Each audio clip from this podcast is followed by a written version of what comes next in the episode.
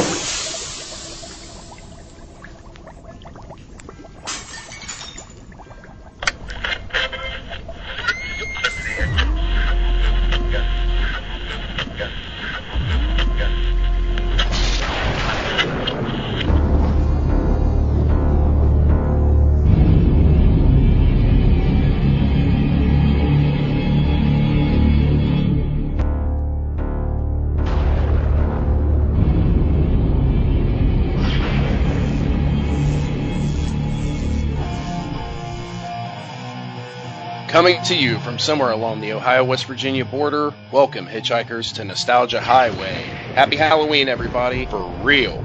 The movies you know from the guys you don't were the No Frills Movie Review podcast, where we are coming to a close and wrapping up our October theme of Nostalgia Highway Halloween favorites. We kicked off the month with The Ghost of Mr. Chicken from 1966. It was a super fun review. Then we followed up with the 80s creature feature Pumpkinhead from 88, which was equally awesome. And now we bring to you our final review for the month of October. I'm your host, the Mayor Matt Logson, and joining me for episode 48 is my co-host, who is so cool I can't stand it. I'm Dave King of the Road. And unfortunately, the Lord Ketchum was unable to record with us this episode, but he'll be back soon, so do not worry. But we are extremely fortunate to have not one, not two, not three, but four special guests on for this review. First coming on from the land of Edgar Allan Poe and crab cakes, the host of Raised in Horror, the Psycho Siblings podcast, once again, Justin Ramsey. Hello, hello. Thanks for having me on the show. Appreciate it. Absolutely. Thank you for coming on. And lastly, but certainly not least, right here from uh, the Mid Ohio Valley, three of the cast and crew from the Dirt Candy produced She Was So Pretty movies. Director Brooklyn Ewing, star Justin Ewing, and you know him as Alfie, everyone's favorite group, Jared LaRue. Hey, thanks for having me. I just had two uh, pumpkin spice cold brews from Starbucks, and I'm ready to go. Nice. Hours ago. Extremely well caffeinated. Tonight we're going to review Fright Night from 1985. With over 50 shows under our belts, we've done body horror, psychological horror, slashers mostly, uh, some creature features, some paranormal, some sci-fi horror. But this is our very first vampire movie review that we've ever done. And I kind of found that interesting. But uh, Jerry Dandridge is just your average every night vampire, unliving his best life, eating fruit, hanging with his best bro Billy Cole, working on some home remodeling, hiring hookers. No judgment. More or less just minding his own damn business. That is until nosy neighbor Charlie Brewster decides to take it upon himself to play the role of small town Iowa spy and causes all kinds of troubles for Jerry. This kid Brewster not only enlists the help of his best friend and sometimes girlfriend in this crusade to wreck Mr. Dandridge's night, he even snags up one time horror actor, current horror movie host Peter Vincent, who, get this, claims to be the vampire killer. Are you fucking kidding me? Anywho, with the aid of hetero male mate Billy, Jerry begins to fight back with his privacy not only of home, but also of his undead life. Will he succeed? Peter Vincent, you said. Peter Vincent.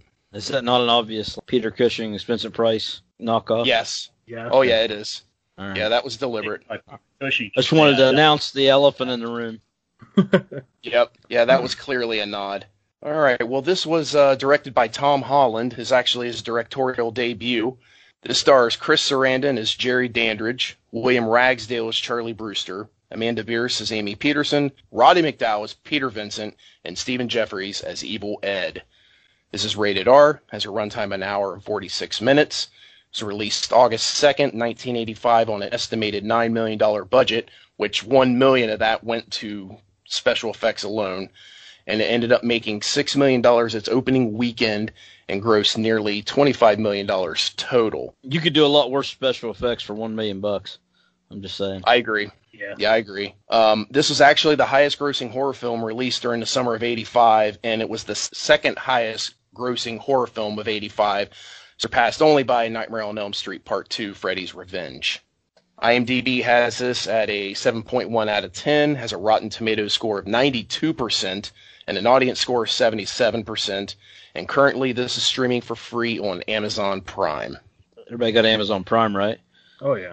I know everybody's woman has Yeah. to have it because it on DVD. they order all kinds of bullshit, and you get that free with when they go ordering a bunch of shit. And I think that's why I allow it. Yeah, Yeah. yeah. Yeah. The only bad thing is, is having it set up to your email address, and you're at work, and it's like ding, ding, ding, and you're like looking at your phone. And it's four notifications: order placed, order placed, order placed. yeah, You're like, You just Yeah. see "Damn them. You see the money draining from your bank account. yeah. I'm like, wait, do we really need this? right. It's just- I feel like IMDb is a liar. I think Tom Holland did Psycho 2 before this. He wrote it. Yes. Yeah. Yeah. Yeah. I think he even said that, like, for the when he was uh, getting this, it was they were like, well, let's let the kid that write the movies, let's give him a shot, let's give him a chance, and uh, I think it worked out. Spoilers ahead. We got a damn good show for you tonight, guys. We got all kinds of cool bells and whistles. It's Halloween, boys. Yep. I like bells and whistles. I like bells and whistles I guess and I'm Halloween. in luck. That's a triple threat. I've been trick or treating my ass off all night, boys. Hell more- yeah. I'm more a fan of horns, but I'll settle for the bells and whistles. Oh yeah. If you play with the bells and whistles, you get the horns. Mm. Dick Wait, Burton quote. There you go. Yeah. Screws fall out all the time. The only loose screw around here, Bender's you. Right on my shiny metal ass after you kiss it. Yeah, faith for that to work. Oh wait, George Michael y'all faith talking or about bullshit ass movies that we ain't talking about. no? We got any Tom Holland fans out there? Big time. Yes, sir. Oh yes. Got to meet him. I think it was uh, Horror Hound of 2018, and uh, they were doing Child's Play reunion, and uh, Nice. got to meet him, and that was pretty cool. He was Oh, super. that's right. he was super nice guy and uh you know he he gave your you know gave you his time and he was he'd answer your little you know all your fanboy questions and you know it was cool at least for me it was i had to get, it was a really cool experience That goes a long way for me because I mean, you know, we pay we pay the ticket price. We watch the movie film.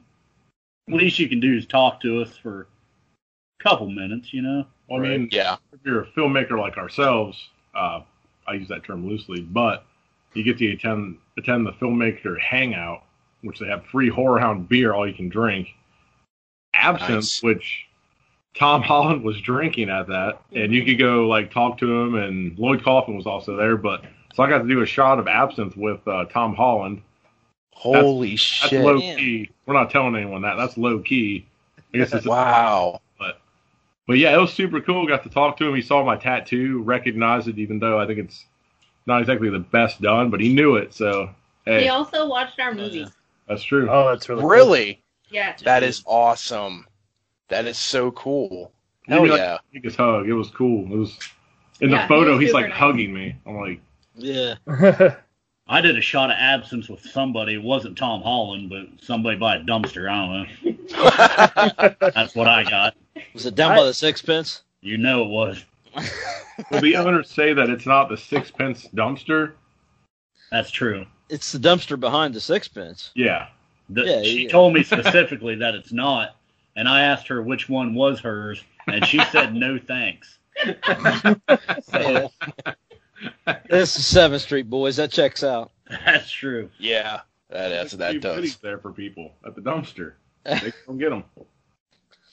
See, I, I I'd be I'll- afraid to have a drink with Tom Holland because I don't know if my reaction would be to fanboy over Child's Play because I love it so much, or to tell him what kind of piece of shit adaptation Thinner was because it's one of my favorite King novels, and that movie is garbage. Uh, i saw that in theaters and i didn't really care for it too much i like it more now I, I like the book too much. I have trouble with the movie. I never learned to read, so Fair for it. enough. But I really like the uh, the Hitchcockian rear window homage that we get in this from Tom Holland, and he has that uh, that mo of the nobody believes me trope. Uh, I think it blends in real nice together, and uh, of course he uh, he wrote Scream for Help and Cloak and Dagger were both in '84, and uh, of course Child's Play in this movie. They all followed this uh, this format, and it works. It does well. It does well for him, and he tells a good story that way, and I like that. Yeah, I, I really enjoy the Rear Window mixed with a vampire tale. Yeah, it's cool. It's a nice twist. I didn't care for Rear Window, but maybe I'm the only one. It's it's my favorite Hitchcock movie. Is it really? I bet I need to give it Wow. another chance. Yeah, I love it, man. What? Dandridge is a hot piece of ass. Wow. I'm only go- I'm only here to like lurk on Jerry Dandridge. I'm sorry, you guys. You asked totally the wrong Yeah. person. I'm like way into Fright Night and way into him. She's really only into guys named Jerry. I mean, it's Ah. it worked out really good for me. But Right. and your dad.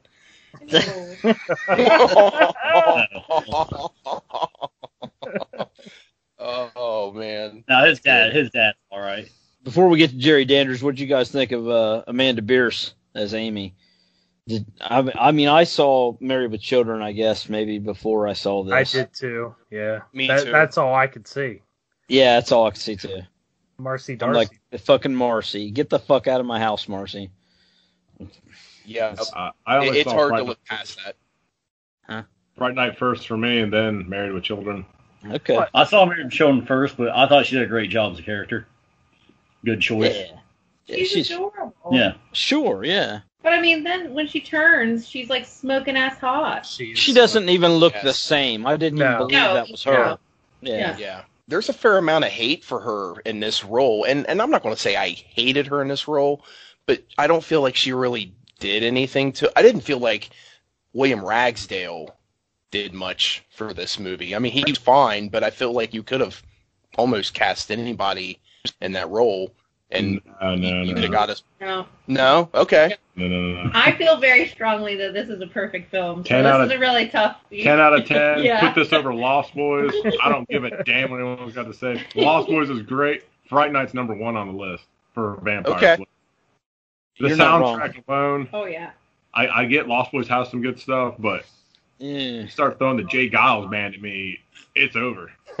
Autograph. J. Geils, baby. Yeah, Yeah, William. I- No, You're not Ragsdale wrong. I think Yeah. he's delightful, but also I think he's believable as like a guy who can ignore sex with his girlfriend because he's into like horror movies and shit.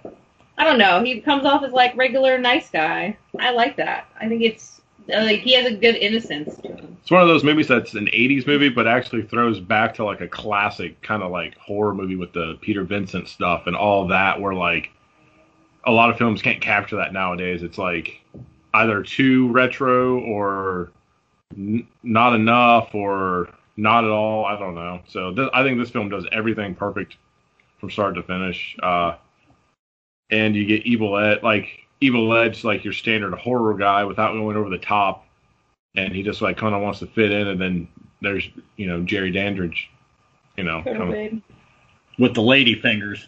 Pulls the pulls the blind down. yeah. That's Yeah. scary as fuck. that music hits bomb. Scary bomb, or bomb. sexy? What did you say? I said scary, but I Oh. mean it could be sexy. Don't tell nobody, but Billy Cole is actually the real hero of the movie. Well, 'cause yeah. He he's Yeah. doing all the work, and he goes. That's in that true. One scene, he goes, "Hey kid, hey kid. Hey, Yeah. Yep. Well, and that's actually the innocence that you were talking about, Brooklyn. That uh, Char- uh, that William Ragsdale had. That's what won him the role over Charlie Sheen, because obviously Charlie Sheen is pretty boy, you know, hero type, and obviously William Ragsdale was not. So, Yeah, and like I said, I mean, I, I, I, I don't, I don't dislike his performance. I, I just, I don't know. I feel like Charlie Sheen would look like a total dickwad. Yeah, no. Yeah. Well, he does. It would have it would have been a different role for sure. I could see Henry Thomas playing this, but Yeah, I'd see been him. too young, wouldn't he? uh, he probably would have been. Yeah, yeah. I didn't. I didn't time that out well. I thought he would be. He'd be close. He'd be close. well, everyone's like- a really a top-notch actor, so it's it's kind of hard for one person to exactly steal the show besides Chris Sarandon. For the most part because like even Billy Cole, you got Art Evans from Tales from the Hood, like he's killing it. Like even all the little side pieces, like it's just it all delivers on every cylinder. So like even if someone isn't like not made out to be the best character, you have Roddy McDowall. so many yeah, you have so many classic actors to pick from too, like with Roddy. He just Yeah. personally believable and just great. Like I love that he's he's kind of in it and then he's out and then he likes a he likes Amy so he has to come back. Like it, it just works really good. Oh, well, she's got that five hundred dollar savings fund. Well, yeah, Right. he, he was out of a job Yeah. at that point. He he would have taken fifty bucks. I got I got a great deal in Hollywood. I had to quit my job to to do it. Oh yeah, well I got a five hundred dollar savings fund. Oh, okay. Well sure. Yeah, I'll do it for you. Well, his mirror broke from Orgy of the Damned, so he knew he didn't see the reflection. So right. Well, I feel like we tap danced around it long enough. Brooklyn, take it away. Let's talk about uh, Jerry Dandridge. Sarandon. 10 out of 10, Yeah. 20 out of 10. World's hottest man, best sweater wearer, Yes. uh, ultimate apple eater, uh, excellent, absolutely excellent uh, hooker fucker. Like, I mean, he's clearly like the girls that were going in and out of that house were fly. I mean, they were wearing the metallic dresses. Like, he had it going on. But I, he wasn't really fucking them. He was. Or was Sure. he? Because Well, he's I pulling mean- the shades and they're both like naked. He's Yeah. showing titties and shit. Like, they were fucking. That's true. That's true. Like they were fucking, and then he was killing them. He Yeah. was getting double Yeah. dip, double dip. He was dipping They double. were fucking. I mean, he There's paid, he, coitus. Why why not have your piper, he's whore and get eater his, too? Get his money's worth. Yeah. Right? He was also scary as fuck. Yeah. I like Like- him outside that window where he just kind of like twists away. That was fucking.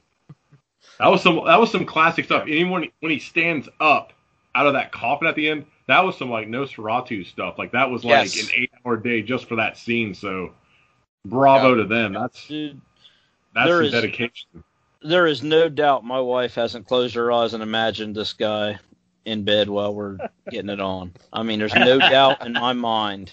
There's Probably- no doubt in my mind that you've closed your eyes to and you know what? You know what?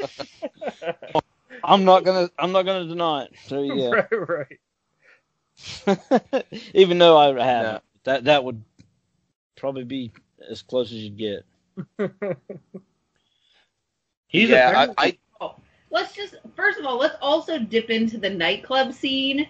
That is such a hot scene, and I remember watching it when I was like way too young. And I remember my mom being like, "This guy is like fuckable as hell." Like she thought he was so hot, and she would like rewind that scene like a bunch of times and watch it. Dude, like, like my mom was way into it, so then I think that influenced me to be like, I think I have to like this guy. I think he's hot. Dude, I love the visual of thinking of your mom saying that exactly. Oh yeah, That's great. she's like way in. I love when they Oh, that's awesome. that window. Like Yeah. whenever he Dandridge is stalking them and they go into the club and they like that chef's like chasing them. It's like such a like cool moment and then that music hits. Like Mm, yeah. and all that the the Right. whole scene. I just love when he comes to the edge of the balcony with his sweater on. Mm. So good. No, I agree. I, he he is absolutely superb in this. I mean, he's suave and menacing. He's charismatic. He's cunning, and and he just looks like he totally enjoys that he's a vampire, and he's not. There's no remorse or lamenting other than you know, obviously pining for a lost love. But you know, he he fully embraces the monster he's become. I I think the only missed opportunity in this movie is that he didn't fuck Charlie's mom. Like he totally, he he- totally should have boned did he? That's he, true. He may He- very he well probably, could have. He probably. I mean, he's so smooth. He got in there. He was so gentle and just like in the dark of night, he took it, and no one really Yeah, like dude. knew about it. He fucked her before Charlie even knew he was in the house. Before he was even aware that he had been invited in. It was done. But that that scene when Charlie comes downstairs, he just sees like the nails, like the hand on the chair, like tapping. I love that. It's so fucking. I ugh. the only thing that makes that better is if he stands up and he's in a robe, and he walks Mhm. over and whispers, "Now that I've been invited in." I'll come in anytime I want. Oh, because mom wanted it.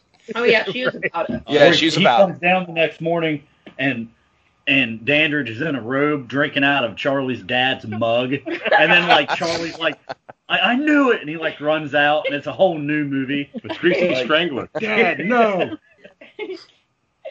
That's funny. I'd watch that too. right. Yeah, Gary it, Dandridge, stepdad. it's just Oh, such a oh. coincidence that that painting that he has looks just like Amy. That's Right. revealed at the end, basically. Redhead Amy. Well, and that was actually Sarandon's idea uh, to Tom Holland to use that to kind of give a little humanity to uh, Jerry's character, and I I think it's a good idea. It's a classic trope, but I like that. I mean, he just wants to fuck some high school girls. That's what's up. Well, '85, that was happening. Yeah. Yeah, it's it's Wow. weird. It's Yep. weird now, like watching and being like she's 17, but at least Yeah. she's played by a 27 year old. Yeah. Yeah, at least she looks 30. You Yeah. know? right. In '85, though, that was like common. Like every movie Yeah. had that. Yeah. Yeah. Crazy. Kip Winger didn't help any matters back in the day. so something uh, Chris Sarandon did, uh, he did some research into bats and discovered that most of them uh, they're frugivores, and uh, he concluded that Jerry had a lot of fruit bat in his DNA, and that's why he is seen eating a lot of fruit, and there's fruit around in his home, and uh, he said that that would uh, cleanse his palate in between victims. I thought that was actually kind of cool. That's a neat little, uh, that's a neat take on that because when I was growing up and I saw it, I was like, why is this guy always eating apples? Like I was like, it's weird. Like he's a I heard- vampire. I heard that he actually was going to have some fruit cake too, but they they x that out at the end. It, it was out of season.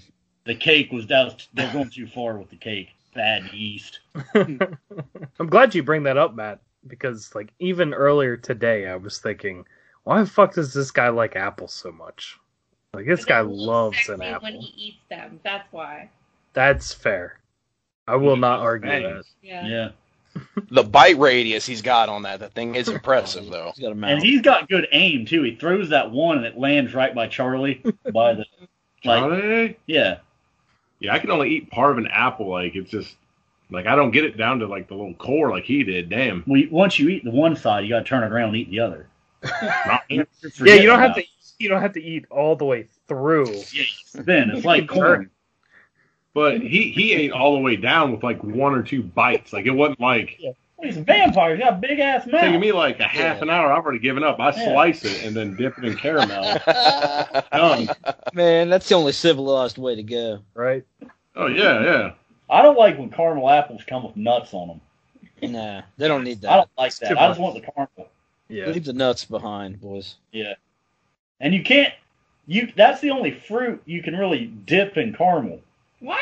Because uh, you don't. Uh, What do you? What else you dipping in caramel? All. man. All grapes? You ain't. You don't dip grapes I in would. caramel. No. Who's stopping me? Also, you don't dip fruit in caramel like cucumber. you? No. You can put banana. Cucumber is not Man. a fruit. Banana. I mean vegetable. You, Cucumber's a vegetable. fucking- You You don't. can put strawberry. You They put chocolate on. it. Why can't you put caramel on? it? you don't dip a tomato in caramel. You're way off on this, Summers. Yeah. Uh, Yeah, you're done. I'm done. Whatever. Cut his mic. Fuck. My mic, sure, Mike. Sounds No. nice. It does. I'm sorry about him. He had a smearing off earlier, about four hours ago. And, uh, he's fucking wound up, boys. I could stop at any time. Let him have it. No. We're, we're doing a Sam Adams Oktoberfest at the King Ranch. Yes. Hell yeah. 'Cause it's Yes. that time of year. Two thumbs up there. Way up. The the Yuengling Oktoberfest is fucking good too, boys. I haven't had that. You need to get on it. I may, I may have to do that. A lot of people at these conventions, they they sh- they'll shit a brick if you bring Ying, Yuengling because you can only get it in PA and Ohio. Yeah. You can get it in Maryland too. But like we do like Oh, India, yeah. and Chicago, so everyone's like, "Give me one of them." It's like, get your own. Yeah. Drive your ass to West Virginia and get you one. Drive east, boys. So I kind of feel like I might be the odd man on this because as a vampire, Evil Ed works. I think he's really effective. I think he's cool. He's creepy. He's you know he's got the right kind of charisma. But as in his human form, I just really found him obnoxious, and I think that's probably part of the goal of that. But I I don't know it. He just shrill it, for me. just very high pitched. But as a vampire, it worked. So that's me. I think that I think that the fact that you see him as that is exactly what they wanted. I mean, you're not supposed to love him until you feel like he is actually a nice person and a sweet kid. Like you start to love him just as he's taken from you. I think that was the point. Like as he's turning, you're like, "Oh shit, maybe he was cool and not just like evil." Like they didn't like him, you know, or they thought he was a little shithead. I'm with the mayor I on will this one. I never got to that point. I Really? wasn't a fan. Yeah, I was glad when he became a vampire because I liked him as a vampire. Oh. I wanted to hang out with him. I probably would have slept with him. He was like my type. Total weird, like outcast, strange ranger. So how do you feel about Wreck It Ralph? Because like his first scene introduction into this, he looks exactly like Wreck It Ralph. Maybe without some of the belly. It's really funny. I've never seen Wreck It Ralph. I, I I barely know what that is. Well, he's got like an orange shirt, brown cover, you know, strappies going down the front, and The his crazy hair. spiked hair. It's it's Wreck It Ralph. It's exactly. Just Google Wreck It Ralph. You'll you'll immediately recognize what I'm comparing. Isn't to. he like big? Isn't Ralph Yeah, big? Well, yeah, he's a husky Yeah. boy, but I mean, the face, the the The color attire. of the shirt, yeah, it's it's Wreck It Ralph. It's like that's what Wreck It Ralph was inspired by, no doubt. but- So Oth- I mean, other than Dandridge, though, I mean, I'd, I'd say that Evil's the most iconic character from that the whole the yeah, right. Oh yeah, yeah. he's got I the mean, best line. I mean, everyone says the line. Yeah. Right. Right. Well, and I will say, like, the scene where, you know, he is basically succumbing to Jerry when he's getting ready to turn him, and you can see the tear running down his face, like, that's where I think that's where you really start to feel sympathetic for him because in his mind, he feels like, shit, he's right. This is my only choice. And you, you feel bad for him in that moment. But as a vampire, totally cool. the scene where he's going through and he's walk he's already like tricked them for the second time and then he's walking through that alley before Dandridge and then they show that above shot where it's like Dandridge is like kind of going above him and you can see him walking underneath just killer I, I think yeah like Yeah. besides Dandridge like I have an evil ed tattoo. It's just one of those things where everyone else is kind of like Charlie and Amy are kind of stale. And then if you didn't have evil to kind of counter you know kind of counteract that a little bit and kind of you know fuck with them a little bit it, it would kind of be a different movie if you had anyone else doing that role. And i mean you you turn on 976 evil you get Stephen Geoffreys in that too damn just good he's just a hell of an actor should have had more roles Yeah, but yeah i, I think uh evil ed's evil ed's where it's at I see what you're saying, and and that's what I'm saying. Like I feel like I'm a little bit in the minority because that's where I think the majority of people are with the Evil Ed character. I mean, oh, that's what they named the documentary, you know, after his line, you know, which I highly recommend. That's a that's a oh yeah yeah yeah good dive into. That's fun. Well, they have like Um, one VHS cover where it's like Amanda Bearse's face, and then they have the other one where it's Evil Ed, and then that's the one I rented first was the Evil Ed cover, and I was just like, Okay. when picked that up, I was like, this is the coolest fucking thing I've ever seen in my life. I'm gonna rent this, and probably as a kid, I was like, yeah, that's for me. And then whenever you see all that happen, it's like, yeah, that's like the coolest shit ever. I don't know. I guess growing up, I always felt like Evil Ed. Like I'm definitely not any of the rest of them. I'm way Yeah. more Evil Ed than I was like a loser, but I was like a little bit obnoxious. So I think I still am. But uh, yeah, I just always felt like that. Like always looking to find a way to fit in, and like I don't know. I find it to be super relatable. What people coming to you to fix stuff, even Yeah. though you're kind of the Everyone's mean to you and thinks you're annoying, but is always up your ass when they want something. Yeah, Evil Ed and me are like really tight. Because of course, everyone he's a little bit of a dickhead, but everyone shows up to him for help when when shit's going down and he knows everything about vampires. So he has to save their ass. And then he's the one that gets really truly shit on. And Peter Vincent. He Yeah. was paid to be there. See, Well, and that's so, okay. So was so he. Though. I mean, he, he he took eight dollars to give him help, though. Far be it a fool for me to right? This is true. This is true. Uh, you bring up a good point. So, like, okay, Charlie, he's a horror movie fan. Why does he have to go ask Evil Ed like what Right. the rules are? That that's something that didn't make sense with me. Because he's obviously a fake ass bitch. Like he's one of those like basic bitch horror fans, like where he likes it enough that he wants the cool points, but he's not like deep like into it enough to be a weirdo like Evil Ed. Okay. All right. He's like the basic bitch horror fan. See, I I had I had more issues uh, with the fact that whenever he felt like there was a vampire living next door, that his first course of action was like, oh, this guy hosts a show and is in vampire movies. You know, he probably hunts vampires in real life. I'm gonna go talk to him. You know, Yeah, like it's a little it, it strange. isn't he a bit too old to kind it of was have the that? 80s, and I kids were, know. were more innocent then. I know, I know. Like now, kids are assholes. They'd be like, "My neighbor's a vampire. Fuck him. He's a dick." We got him on TikTok. Look at this Yeah. dumbass. Look at his face. Yeah. He sucks. Yeah. That's, that's Pretty true. much. I Pretty to much. his vibe for my Yeah. I mean, look at Back to the Future. Like, completely unrealistic, unbelievable. But like, here they are going, you know, going in the car, going, you know, doing doing the thing. So I mean, it's it's the '80s, so Uh, it just yeah, kind of no, I- works. But right. That's like the greatest fantasy story of my childhood. So yeah, I allow it. but I think like if you did see a vampire, wouldn't you go to like your best friend to be like, hey, Yeah. I think I might have saw this. Could you help maybe because I feel like an idiot. Because you can't tell the authorities. I mean, because Charlie obviously does, and they He like does. laugh. Yeah, Yeah. Think he's a douche. Yeah. And I'll tell you, that was that was a pretty bold move on him by like showing all of his cards right there with you know with the cop right there in front of uh, Billy Cole, you know, and he didn't really like try to play coy. Like he was just like, "Yep, these vampire. This is what's going on. Check here. There's coffins." You know, I mean, I think he went over the top way too quick because clearly Art Evans didn't believe him. But uh, I don't know. I thought that was pretty ballsy on his part. Yeah, he he tried to play coy for like 20 seconds. He Mm. was like, "Check the basement." Or like, "What's in the basement?" He's like, "Well, just uh um uh a coffin." you know, like, You're going up against Billy Cole. You're going to lose every time. right every every time.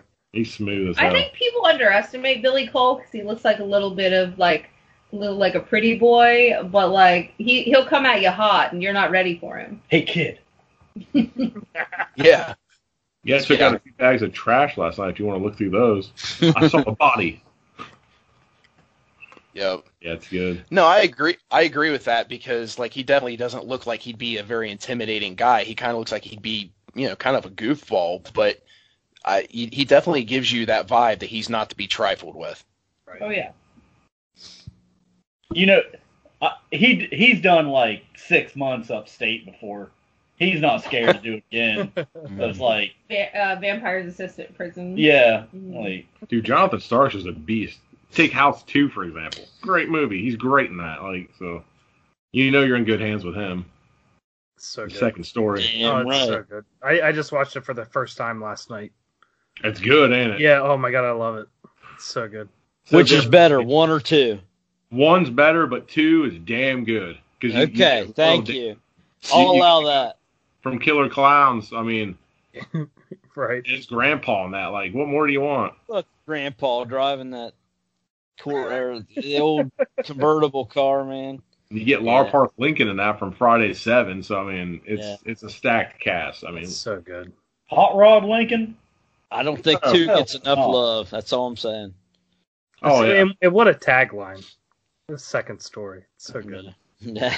And the artwork for that cover was genius. Just the the the hand disattached, reaching for the doorbell, returning the key. It's shit. Simple but effective. William Katt. I was gonna say you can see a little nod to that art if you watch Scare Package and check out their art. that's Oh, oh I saw Shudder. Yes. Yeah. Yeah. Mark I just watched that last night again. Dude, I watched that the night Joe Bob debuted it. I was all in. Yeah. Good shit. It's fun. Very good It's stuff. fun. Yeah. Yep. I really like the Melting Man one. I thought that one was really good. That was funny. Yes. Yeah. Super fun. Yep. Love an anthology. Absolutely. So, according to the novelization of Fright Night, Peter Vincent's real name is Herbert McHoolihee, And uh, once he got a lead role in a horror movie, that's when he changed his name, and he'd been in the business for 25 years. And uh, after he ended up getting fired here, which is oddly enough in Iowa, he uh, he was planning to host a new show in Cleveland. so, and obviously, like you said, that the uh, the first and last name were based off Peter Cushing and uh, Vincent Price, and uh, Tom Holland actually wanted Vincent Price to take the role, but his health was kind of in decline, and he decided to not take it. So He's, that he did Edward door for Roddy Scissorhands, you know, after that. So Yeah, that was about the last one, wasn't it?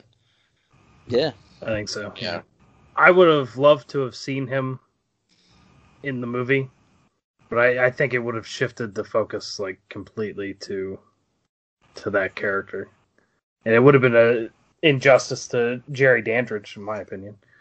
He would have looked too spooky. Like I don't think you can make him look not in, in weirdly Yeah, creepy.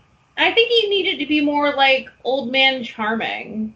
So I don't think that would have worked for me. I don't know. I mean, no discredit to Vincent Price because he's incredible, but Yeah, he's I- I like- amazing, but like in that role, it would have been weird for me for sure.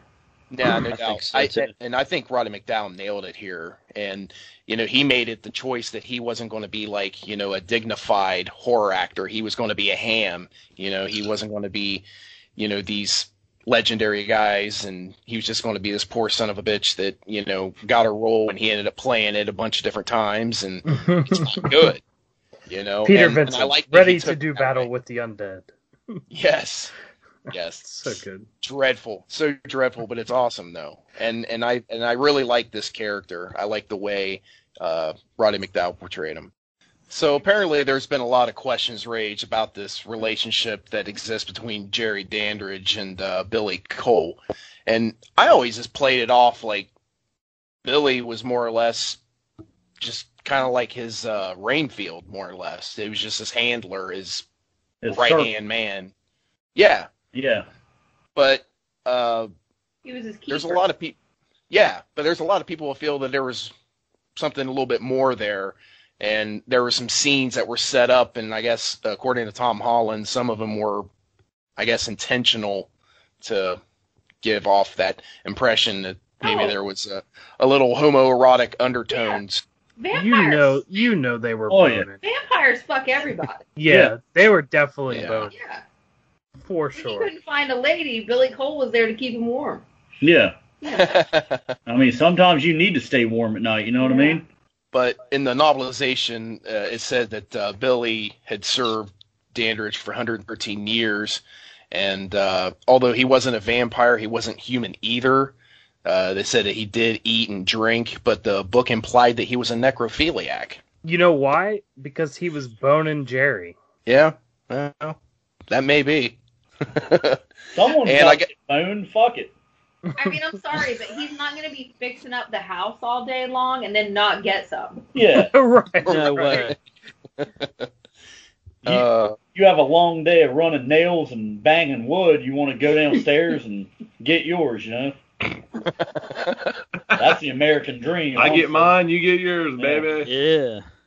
Scratch my back. Oh, I'll scratch man. yours. He takes the trash out and then, you know, Yeah.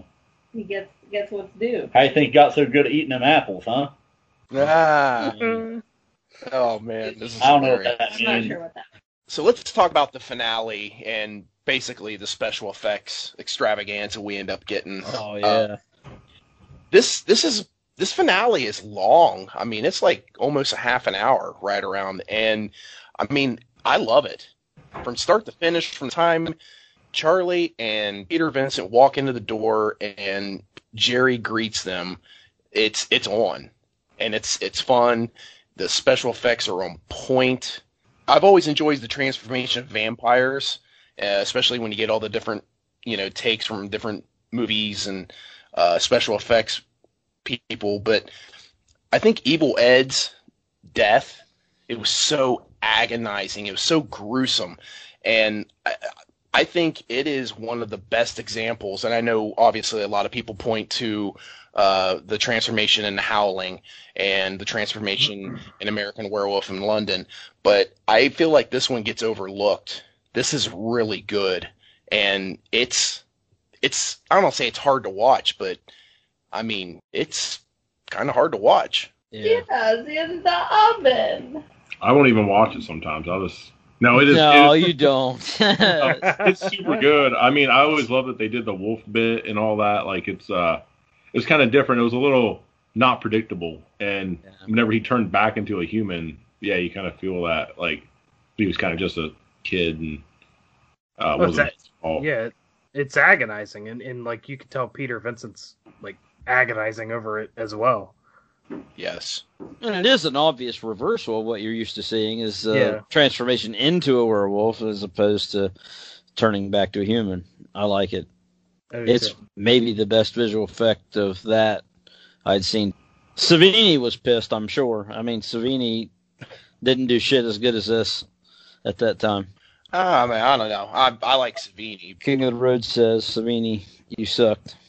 I mean, you take Rick Baker from American Werewolf in London. I mean, it's you take Rick Baker's effects.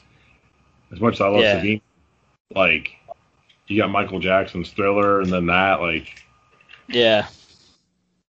Hundred times. I I agree with I you. mean, if we're honest though, Savini's always been good at like taking like a bunch of garbage he found at his house and turning it into something that looks pretty decent. Yes. That's his Right. Yes. So it's not like he's trying to get like the best effects award. He's literally trying to spend like six bucks and make something that works. He, So- he's a All in on a budget. He's Yeah. a MacGyver special effects guy. I Yeah. And his shit, I mean, he was able to do things with no money that no one else could ever do. So Right. I think that's his strong point. So it's hard for me to argue, like, yeah, he sucks, but like, he had a dollar, whereas all these other people had like a lot more dollars. Yeah, I, I I- was gonna say at That's this fair. See where point, coming from. at this point, how many movies was he given a million dollars to do special effects for? Yeah. yeah, if you look at Maniac, that that gunshot scene to the head is Oh like man, one of the best, though. it still. is. It It's awesome. And and that and that was just cocktail sauce and a head that he had in his trunk for no reason Yeah. of himself. Yeah, I, I can't shit on the guy there. Like he he's done Well, incredible without stuff. him, I mean, he was Yeah. willing to try things and take risks because there wasn't so much money tied up in everything. And so he just tried shit, and if it looked awesome, they used it, and if it didn't, they didn't, you know? Right. But I'm gl- I'm glad you brought up the maniac uh, scene though. That is So maybe good. his best special effect. It Oh, was then damn they, good. the where they're like cutting his head off at the end of that, like as the remake was cool, but like just that scene alone, yeah, like, yeah. yeah, it's so good. What'd you all think of the? Uh, I guess that's what they call the uh, the shark mouth Amy. That the the reveal that we get, like, what'd you all think of that? Because I guess whenever she turns around and William Ragsdale uh, sees her, that was a genuine reaction. The he had not seen the makeup effect for that, so I, I like when directors do that with the actors and they try to keep things, you know, hidden or as a surprise, and you get that genuine reaction out of that, and super effective. But uh, what do you guys think of that? Because it ended up being the cover of the the movie. as a kid, when I saw it, I thought it was really scary, and now when I see it, I giggle just a little. Because it's like really over the top. Yeah, It is.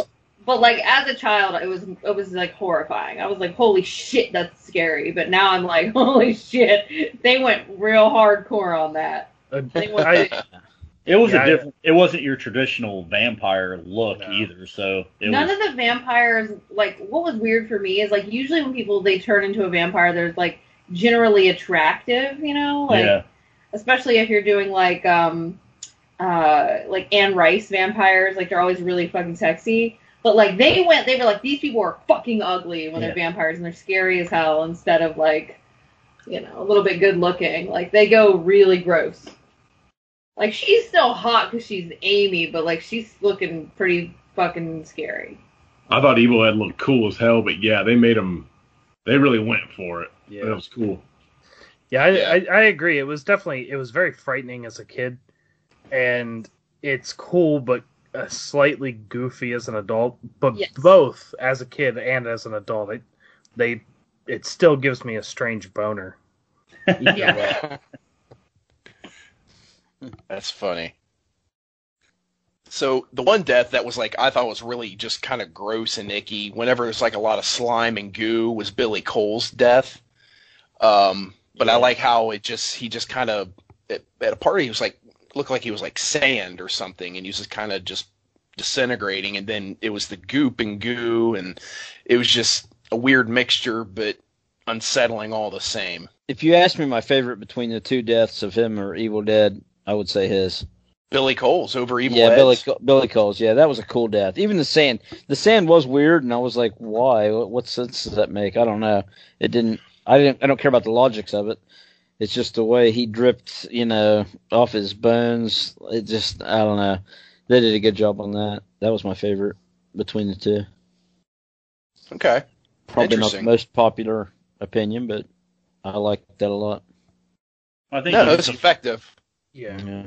you feel like you want to see him off more than anyone else in the movie, Yeah. just because he's kind of a prick. But That's true. but he's a cool prick, so whatever. But Yeah.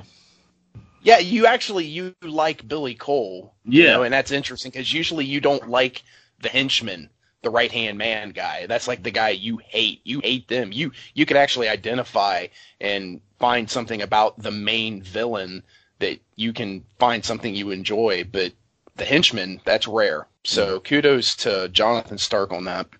Good portrayal. So there was an original ending that was just in the script. Nothing was ever filmed. Um, and it's clearly it's a nod to the way the original Howling ended. And uh, it goes Charlie and Amy, they're lying on the bed, they're making out. Fright Night comes on. Uh, Peter Vincent declares that uh, uh, tonight's movie is Dracula Strikes Again. And uh, he says, You know what vampires look like, don't you? They look like this. And uh, as Charlie and Amy are watching, Peter Vincent starts to turn into a vampire on screen, and you know they're horrified. And uh, once he's fully transformed into a vampire, he vampire he stares into the camera and says, "Hello, Charlie," and then the uh, screen freeze frames. I I don't know because it had already been done in The Howling. I don't think I would have liked this ending, and I'm glad they didn't go with that. I like that they left Peter Vincent, you know, and human. And uh, even though part two of this is not as good as this, I, I still find it entertaining. And I like that they kept both uh, Roddy McDowall and William Ragsdale in for the sequel. But uh, what do you guys think about that that uh, original ending? I mean, would you prefer that? Do you like what we got?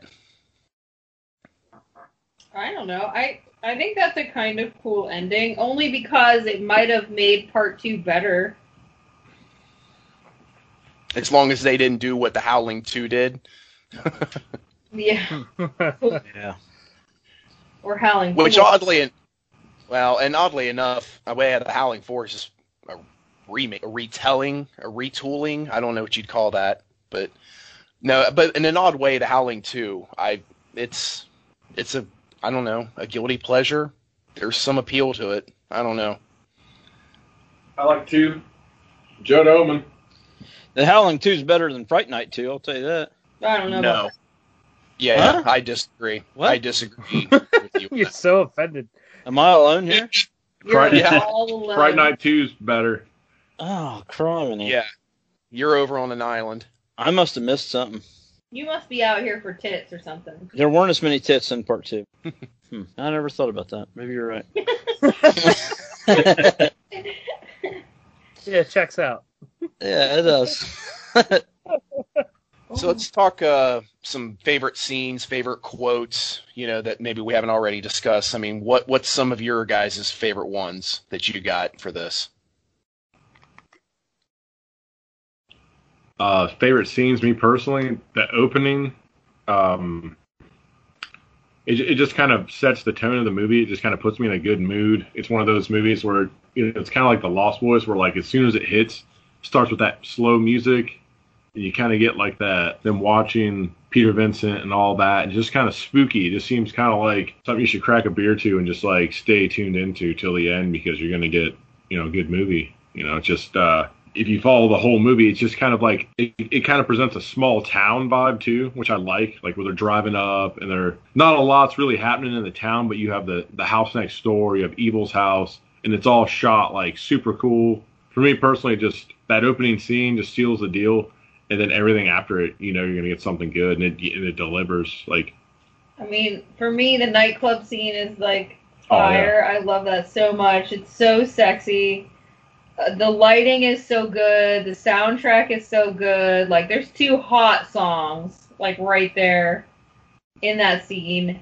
And then the other scene for me is obviously the cafeteria scene with Evil and Amy and Charlie, like, "Eh, you're so cool, Brewster. And then weird spaghetti hamburger, which always made me want to fucking vomit. Yeah. Yes.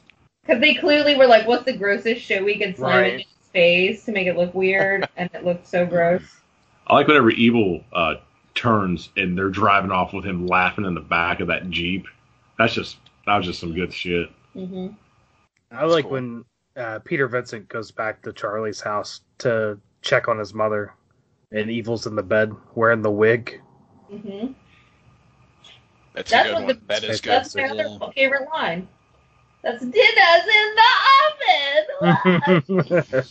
oven. That's that is when I like Evil Ed the most, in that Yeah. scene Yeah. actually. Yes. yeah. What about you, King? What do you got? What's your what's your favorite? Again, the ki- the kill scenes really stood out for me. Both Evil Ed and uh, shit. What was the other guy's name? Billy. Billy. Billy yeah. Cole. Okay. He- Billy he Cole. takes Billy Cole. bill. Yeah, dude. I love the Billy Cole death. That's the scene They that I was kill the hell out of him. yes, yes, they do. I don't know where the sand. I don't know where the Oh, sand good. come from because he has sand for some reason at some point. But yeah, other than that, it's it's super cool. They're so dry because he's so old, right? So they turn to because they're just so brittle. So That's- I did yeah. just I did just read this that uh, they said that possibly that uh, Billy was a golem made by Dandridge. Hmm. man, we're digging So, eh, I don't know. I, now. A it's, golem. Yeah, yeah, it's a mythical creature. but for me, I mean, there's obviously all the scenes that you guys have talked about. Yes, these are great scenes, but one scene that I always loved, and there's a follow up scene kind of with it, is whenever Charlie meets Peter for the first time, Yeah. and Peter, you know, he thinks he wants an autograph. And the look that he gives Charlie when Charlie tells him that he doesn't want his autograph, he is so offended. it's so fucking hilarious to me. And then it happens once again when Evil and Amy go visit Peter in his, his apartment, and it just doubles down on it. And I I don't know, I just found both I- of those scenes, his reactions, just absolutely hysterical to me. Yeah, I, I, I love both of those, especially the second time, because you know he's like, "What do you want, my autograph or something?" And she goes, "No, something more important than that." And he goes, "What could be more important than my autograph?" Right. It's like so offensive. Yes. Yes. And then honestly, almost anything that Charlie's mom says, I find really funny. Just how Yeah. she's like, you know, when she's talking to mm-hmm. Amy, she's like, "Oh, well, thanks for helping Charlie with his homework," you know, and she knows exactly what's going on. You know, I I, I thought she was. I, I really liked her role a lot more than I thought I would, and I think more than you probably should, just because she was really, I don't know, she had a little bit of flair to her, and I, I like that she wasn't just cookie cutter. Just just to touch on on that first scene you were talking about, whenever uh, Charlie meets Peter Vincent, I love I love when he says, uh, "I've just been fired because nobody wants to see vampire killers anymore, or vampires either. Apparently, all they want to see are demented madmen running around in ski masks, hacking up young virgins." And for me, Yeah. it, like, yeah, yeah, pretty much. I mean, that's, Yeah. yeah, Why not both? right, right. I like both. You know. I will gi- I will give you this about uh, Fright Night 2. I think Peter Vincent found his groove by the time that one started. He was probably the best character in that movie compared to his, I don't know, placement in my opinion from the first one. I would like this apartment in one. It just seemed like he was kind of just getting by when all these kids thought he was like this big hot shot, which is basically any horror actor. Yeah. Now I don't know. Just, besides a few. Yeah. I just felt like he owned the role in the second one. In the first one, I felt like he was kind of like reluctant. Well, I mean, I think that's the way he was supposed to be portrayed because uh, he he was kind of hesitant going into Sure. this, and you know, he he was just doing it for the money, and you know, he didn't believe, and then when he was, you know, uh, And that's the part he was asked to in his play. face. Yeah. Right. I get it. I get it. but I understand what you're saying too. I mean, but I, I, I like the, the the hesitant nature of Peter Vincent in this, and just you know, he's just I don't know, he's figuring stuff out. Like, wow, this it really is Fright Night for real, you know? Yeah, But, and uh, just a dried up old man. Like, what the fuck's he gonna do? Right? He's old as fuck. He's kind of a, a Luther Heggs, I guess, in a way. what do you, what are you guys' opinions on uh, Luther Heggs? Uh, we we did that first week of this month. Does anybody like Ghost of Mr. Chicken? Oh yeah, I haven't seen that in fucking thirty years. Man, that's so good. I think I think you you guys were too hard on him. I think he definitely gets the hot chick. absolutely not. No, give it to him. I like Hell no. I like happy endings. But I feel like through the 80s, there's kind of like the big three of vampire movies with Fright Night, uh, The Lost Boys, and Near Dark. Um, Jerry, you guys kind of already alluded to where this ranked with you guys, but of these three, where do these movies fall in line with you? Personally, Cool. Fright Night, Lost Boys, Near Dark. Yep, same. Same. yeah, I'm, I've seen Lost Boys more than I've seen Near Dark, but I really like Near Dark because I really like Lance Henriksen. I like the dark undertones. I like the kind of the cowboy type uh, aspect to it. Of course, Bill Paxton is just amazing. Um, I've been meaning to see Near Dark again recently because it's been years, but uh, for the lack of argument, I would have to say yeah, same. I'll put Near Dark in at the third just because it's been the least. But yeah, Fright Night for me, this is super fun, super entertaining movie. Yeah. I just I, I I really enjoy Tom Holland and I, I enjoy these characters in this movie. Chris Sarandon's awesome. my best friend is a vampire. That's a top vampire film from the eighties. Eh, It it's campy as fuck, but it's great. I'll have to Okay. check that out. Not- Let's not downplay the Lost Boys. The Lost Boys is fucking amazing. Oh yeah, Like, oh, it is. Yes. I mean, Corey Haim is a is a sweet Oh shit! baby angel. I ain't got a Listen, don't even talk shit on Corey Haim. I'm Here we go. Here we go. bathroom, so I'll come. I'll come for you in your sleep. That's my boo thing. Fucking Corey Haim. You, Uh, you paid Lost for that Boys is damn awesome. special that they didn't even show. Oh, it showed. oh, okay. I mean, I the watched order of it. the three could go. I mean, there's really no wrong answer, Yeah.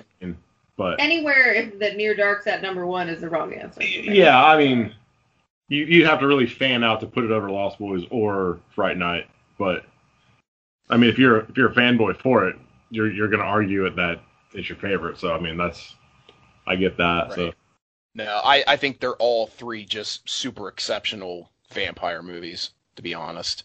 I apologize. I mixed up Corey Haim with Corey Feldman for a second. Yeah, that hurt my feelings. I'm gonna. Uh, you're not the yeah, and you know what? You know what? I don't apologize for that. Well, you're dead to me.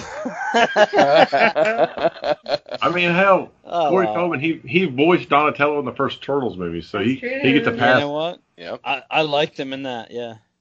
I mean, Feldman was great. He could have been one of the greatest actors of all time, but it just all went south. Mm-hmm. Like Oh, seriously, if you think of some of the shit he was in, like Stand by Me and shit like that, he was fucking headed to the top.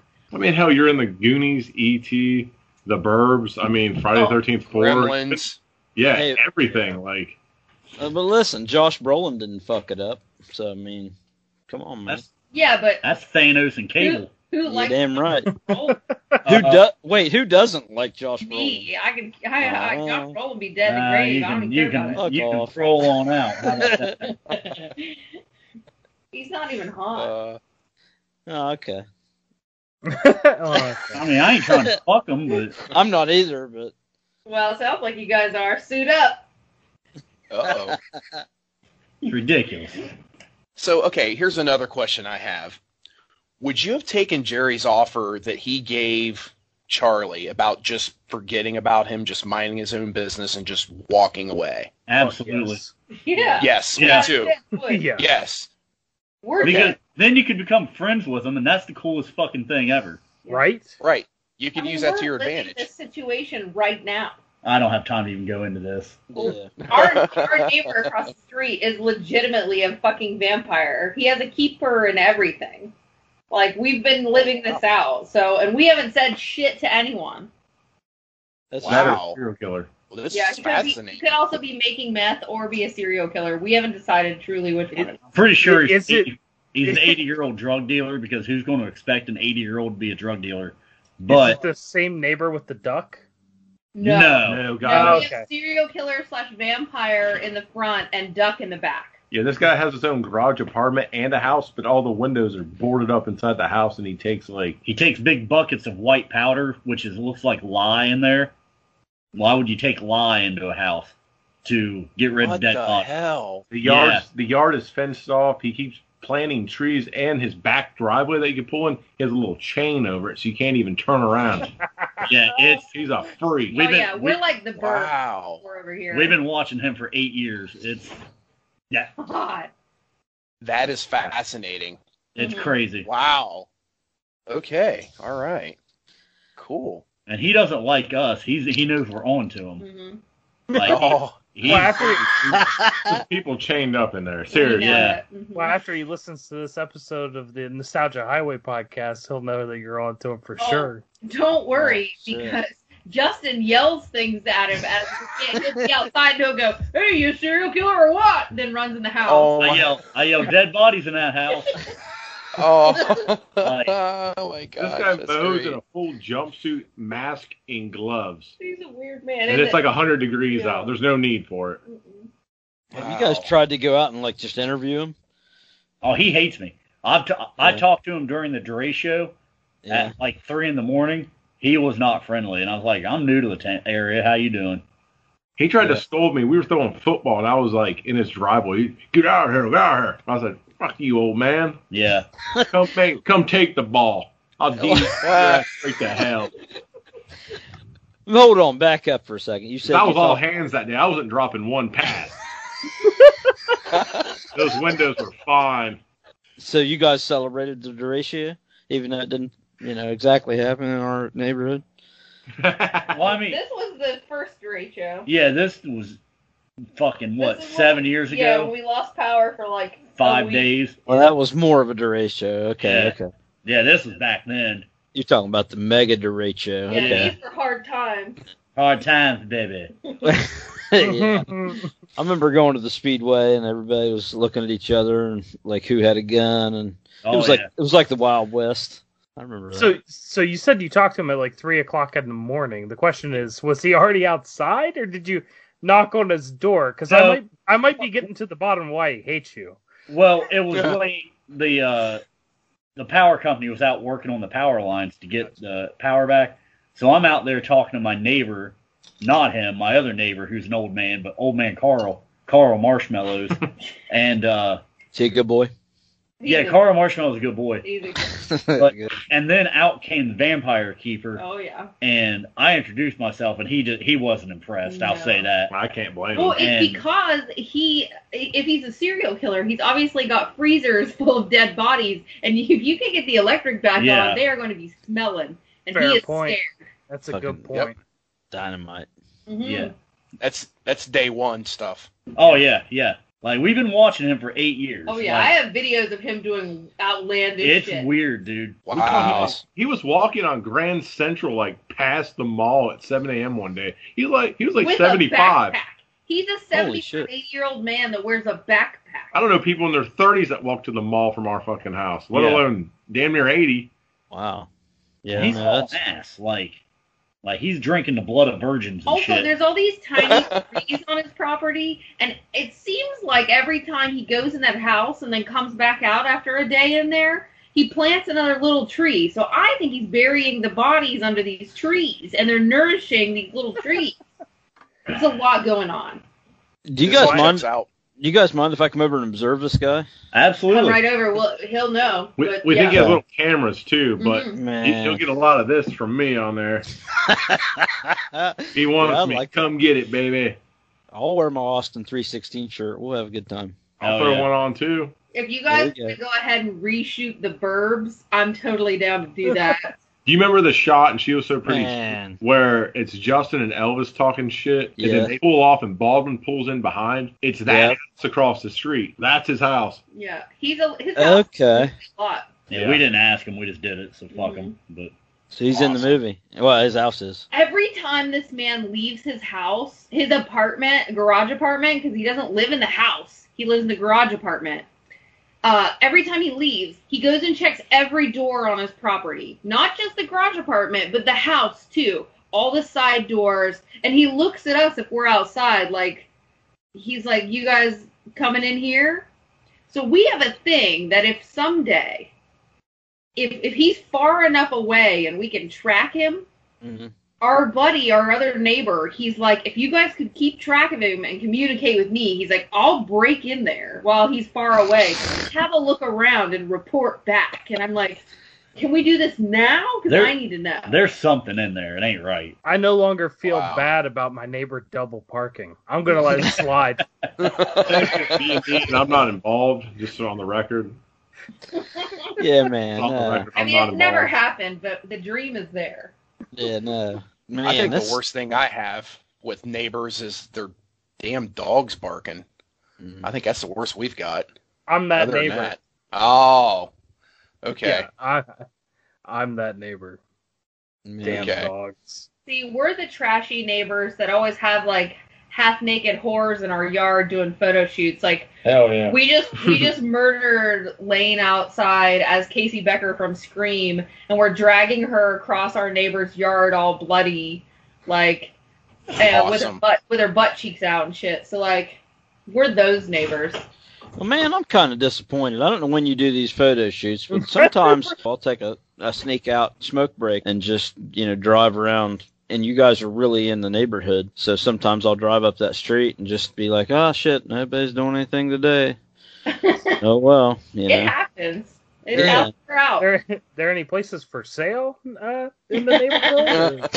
I mean, it's not too shabby. There's there's What's the market out like? here twenty four seven. Sometimes you'll see Justin with, like in a thong though in the yard. and That gets a little more questionable. Hey, Well, problem solved. I'm moving. I got a I got a brand. I got to keep it up. You know. Got that Hey, so look, pals, get nervous that. That's true. as long as it's American flag uh, thong, I mean, Oh, I, I can accept that. Yeah. We uh we ready to head into our wrap up and ratings on this for Fright Night? Why, why not? All right. Who wants to go first? I can go if you want. I got some good shit wrote, wrote down. All right, like- basic, basically my wraparound for the uh, for this podcast is uh, Fright Night, ten out of ten. And if you think any different, you're a bullshit artist. Uh, get in, get some, get bent. If you don't like me, you don't like what I say, where I come from. Well, god damn it, you shouldn't be watching Fright Night to begin with. So strap in and watch it. Are you done? Ten out of ten, boys. That's All a right. fucking wrap up and rating right there. So There you yeah, go. I, I appreciate that. Short, sweet, and to the point. My life. I'm gonna call this an 8.5 out of 10.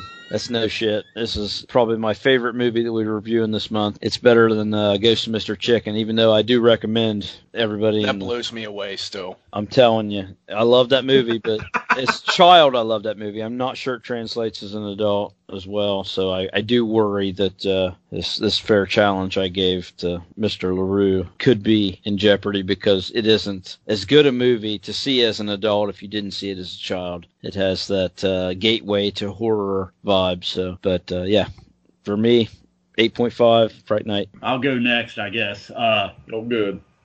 I know everyone on this end here is going to say the same, but 10 out of 10, start to finish, front to back. There's your title, Fright Night. Uh, and the remake, I'm, I don't know, we're not going to talk about the remake, but I will. I didn't, I normally don't like remakes all that much, but it wasn't bad. Uh, it was a cool Yeah. little nod to get J- Jerry Dandridge back in it. Boo. Um, but yeah, 10 out of 10 Hiss. great casting in the original. Jerry Dandridge, fantastic. And yeah, fuck them. They don't like it. Come see us.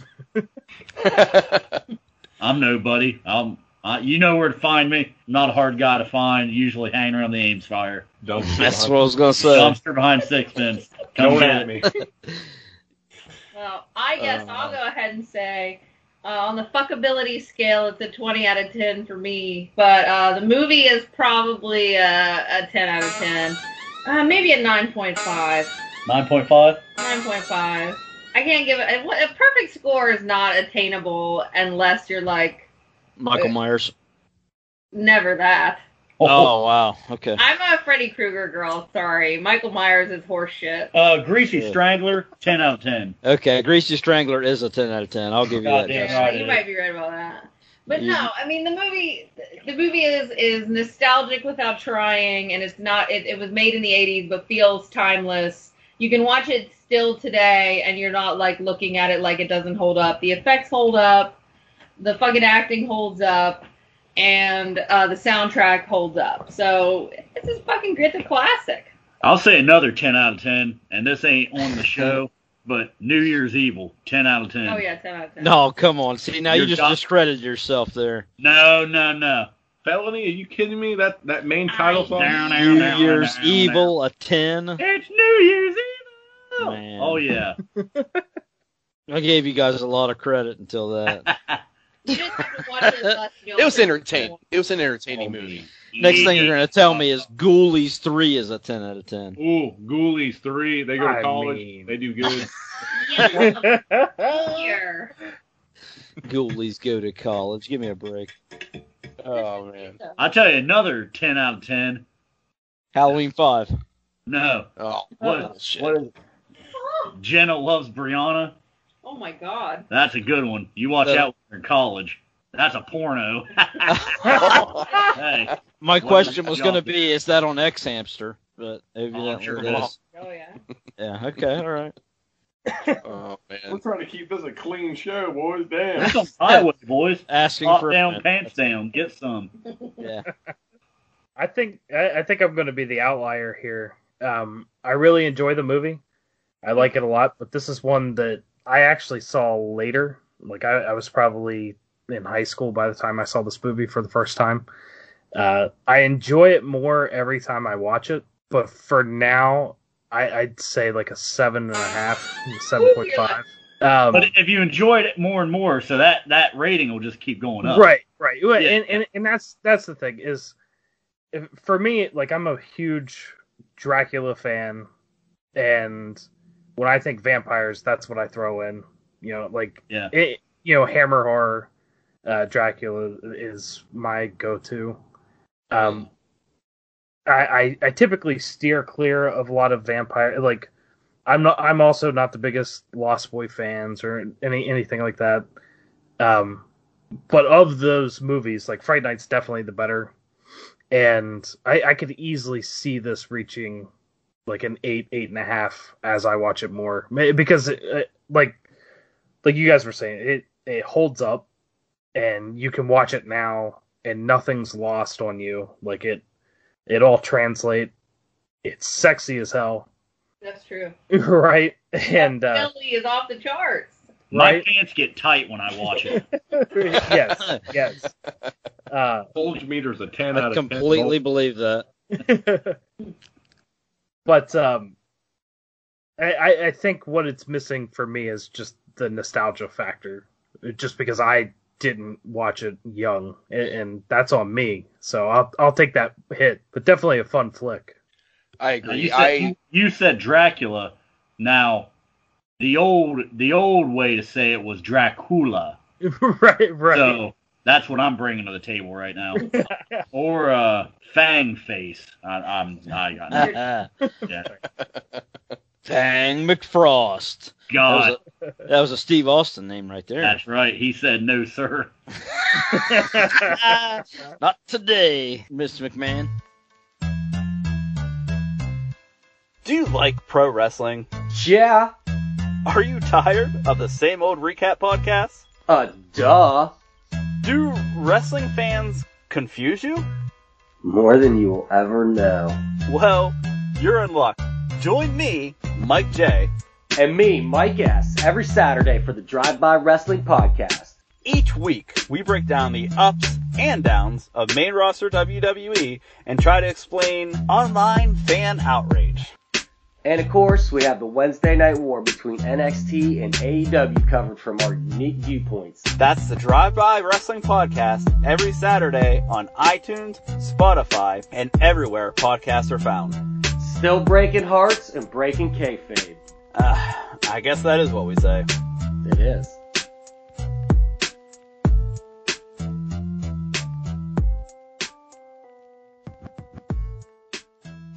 Now, just to second everything you guys have said, I love the old school gothic hammer style vampire visuals that Tom Holland gives us, along with his, you know, uh, mo of having youth telling wild stories that someone or something is coming to get them and no one believes.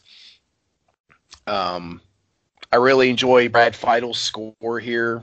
Uh, he was fresh off of Terminator, and uh, Tom Holland was so impressed with the score that he did there that he he just had to have him here for Fright Night.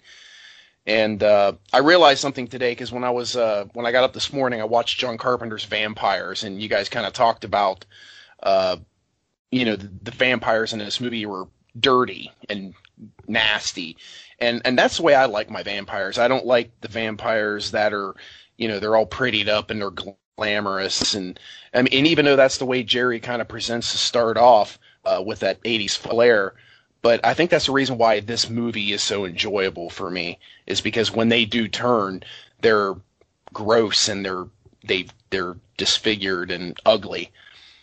Um, the final sequence, the battle was awesome. The special effects was were incredible. Uh, Chris Sarandon owns the scene from the time he greets both of them when they come in the house. And one thing that uh, always really stuck with me as a kid is the way Chris Sarandon always talked when he was in his vampire form. The way he just drew out his syllables. It fucked with me so hard as a kid. Like it, it really messed with me. And even as an adult, it's still a little unsettling. But it was uh, just a credit to him. This is a super fun movie, and uh, I go to it often. But this is an eight out of ten for me. Take that. Nice. But eight, we, we got seven point five and eights all around. But it's most positive reviews. What what gets a ten on this show? Like best special effects I've seen ever. Still an eight. Uh, Jason goes to hell, and fr- uh, Halloween Five gets a ten out of ten on this podcast. Boo. That's, that's just opinion. Boo this man. Well, I'm just saying that's fact. It's not opinion. Hey, Jason goes to hell. I mean, If you think news. it's an opinion, you're fake news. Creighton Duke. Gosh, well, I just changed my name to fake news officially. yes. But no, this is one of my favorite vampire movies. I mean, seriously though, there's a lot of nostalgia with it, and the characters are memorable. And no, it, it's it's a lot of fun. I enjoy it a lot. I'm glad you brought up John Carpenter's Vampires because I really enjoy that one as well. Yeah. That's a good one. Valek's are really cool. I agree. I feel like he's kind of unsung, and Yeah. I that was the last good Carpenter flick. It was, unfortunately. James Woods Yeah. kills it in that movie too. Mhm. Yes, he does. I Thank love him in that. He's so good. And Daniel Baldwin, he sounds like Alec Baldwin in that Yeah. movie. If their last Great name's casting. Baldwin, they they act the same. It's the same person. Yeah. Eh. Pretty much. Wait, so you said you don't like pretty vampires, but like, where do you stand on like Lestat and like Interview with the Vampire? Because I feel like they are like still badasses, and they do get creepy. Yes. But they definitely are pretty. They're not like Twilight pretty, like they glitter and shit, but they're like Right. very attractive. No, I, I agree with you, and I do like Interview with the Vampire. I like that movie a lot. I'm pretty high on it as well. Really good performances. I even kind of like Queen of the Damned. Oh, I like- Oh, I fucking love Queen of the Damned. Uh, I love the soundtrack, and everyone The makes me. soundtrack is awesome. yes. soundtrack- is Awesome. I I own. think- I bought the CD. Oh, I love it so much. In fact, this is crazy and a stupid story that no one cares about, but just a couple weeks ago, I was uh, about to do a photo shoot with this really hot fucking model, and she was like, "Can we put on some music?" And I was like, "Ugh, okay, I guess, because you're gonna pick something stupid." And she goes, "Do you happen to have the Queen of the Damn soundtrack?" And I went, "This bitch is the shit." And I put Do that I? on, and we fucking shot, and it was like the best shoot I've ever done because uh, we were jamming out hard. yeah, because Korn's cool. Uh, uh, suck your own wiener. I tried and I hurt my neck. Oh, big Marilyn, Marilyn Manson. Manson's on that soundtrack. Uh, after Marilyn Manson turned to shit. Oh, Though, in mm. all fairness, if it's not Gary Oldman, I'm not hard. Good call. Gary Oldman was fucking amazing. yeah. Yes, I agree. He's He not dead. that He's, movie. Wilson? Oh, Hell yeah. Googling Gary Oldman can be a dangerous game. Yeah, that's funny. I never thought of that. It's oh, true. Shit. Oh man. That's a fun night, you know. Yeah, listeners, if you, you get bored, Google Gary Oldman. Bend the wheel. Turn the safe search off. Oh play, yeah. a little, play a little 50-50 Have a on little Reddit. excitement in your night. You know what I mean? There you go. There you go. Taco Bell run. It is. Oh. Blowing your ass, but damn, it was worth it. All right. Well, real quick, Justin, do you want to go ahead and give give a little plug here on what Raised in Horror's doing for the month of October, for the rest of October at least? No. No. Now That's that fine.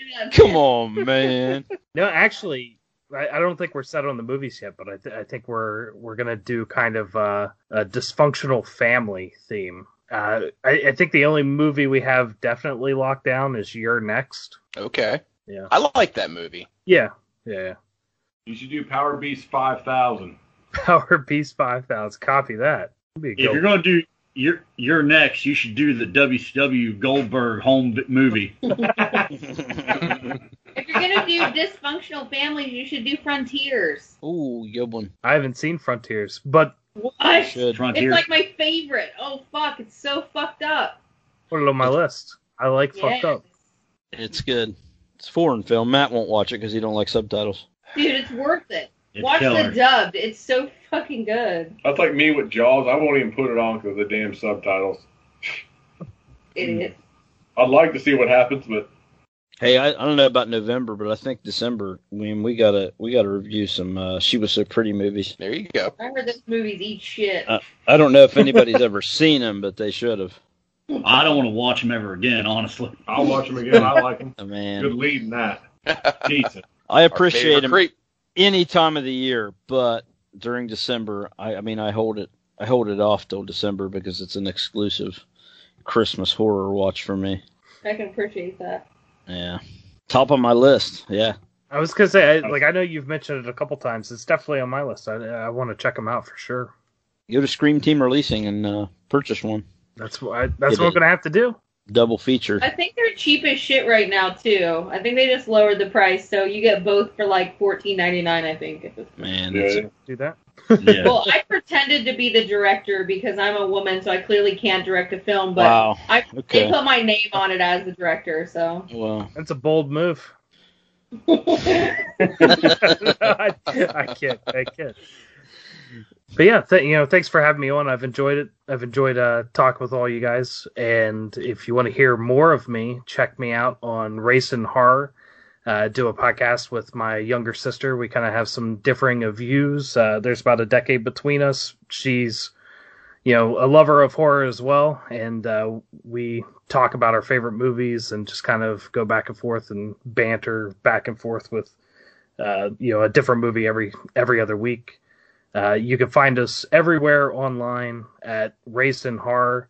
And tune in in the month of November. We're going to be focusing on dysfunctional families, and we're probably starting off with You're Next. Uh, so check us out. All right.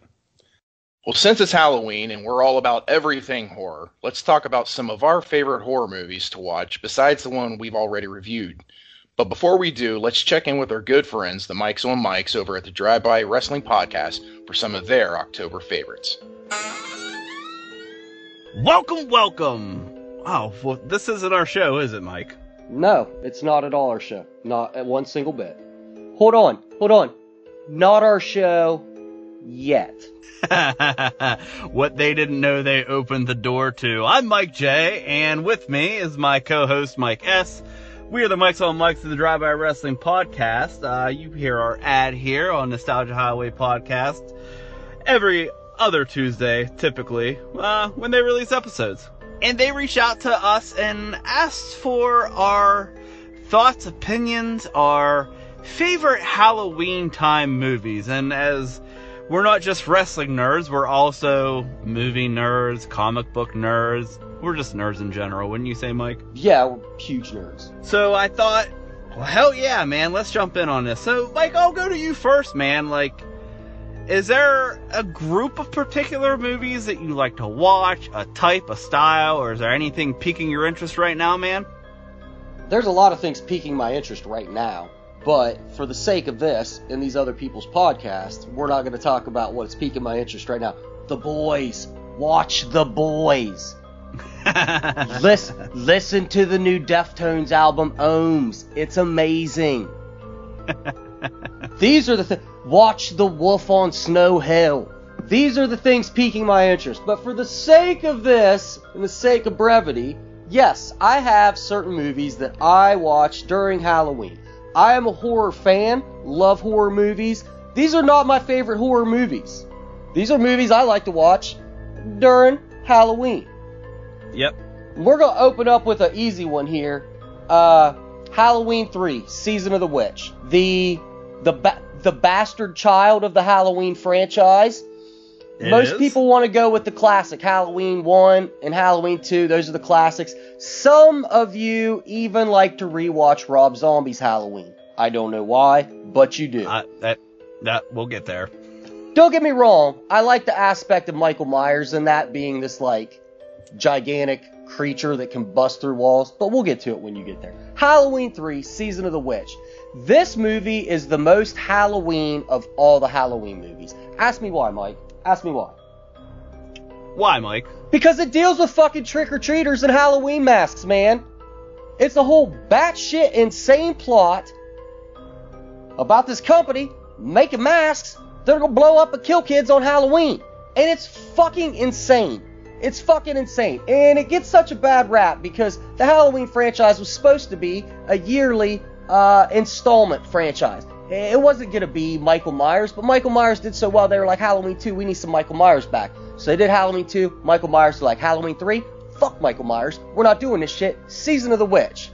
so they have this movie, and everyone goes to watch it, and they're like, where the fuck is My- Michael Myers? Man, who cares?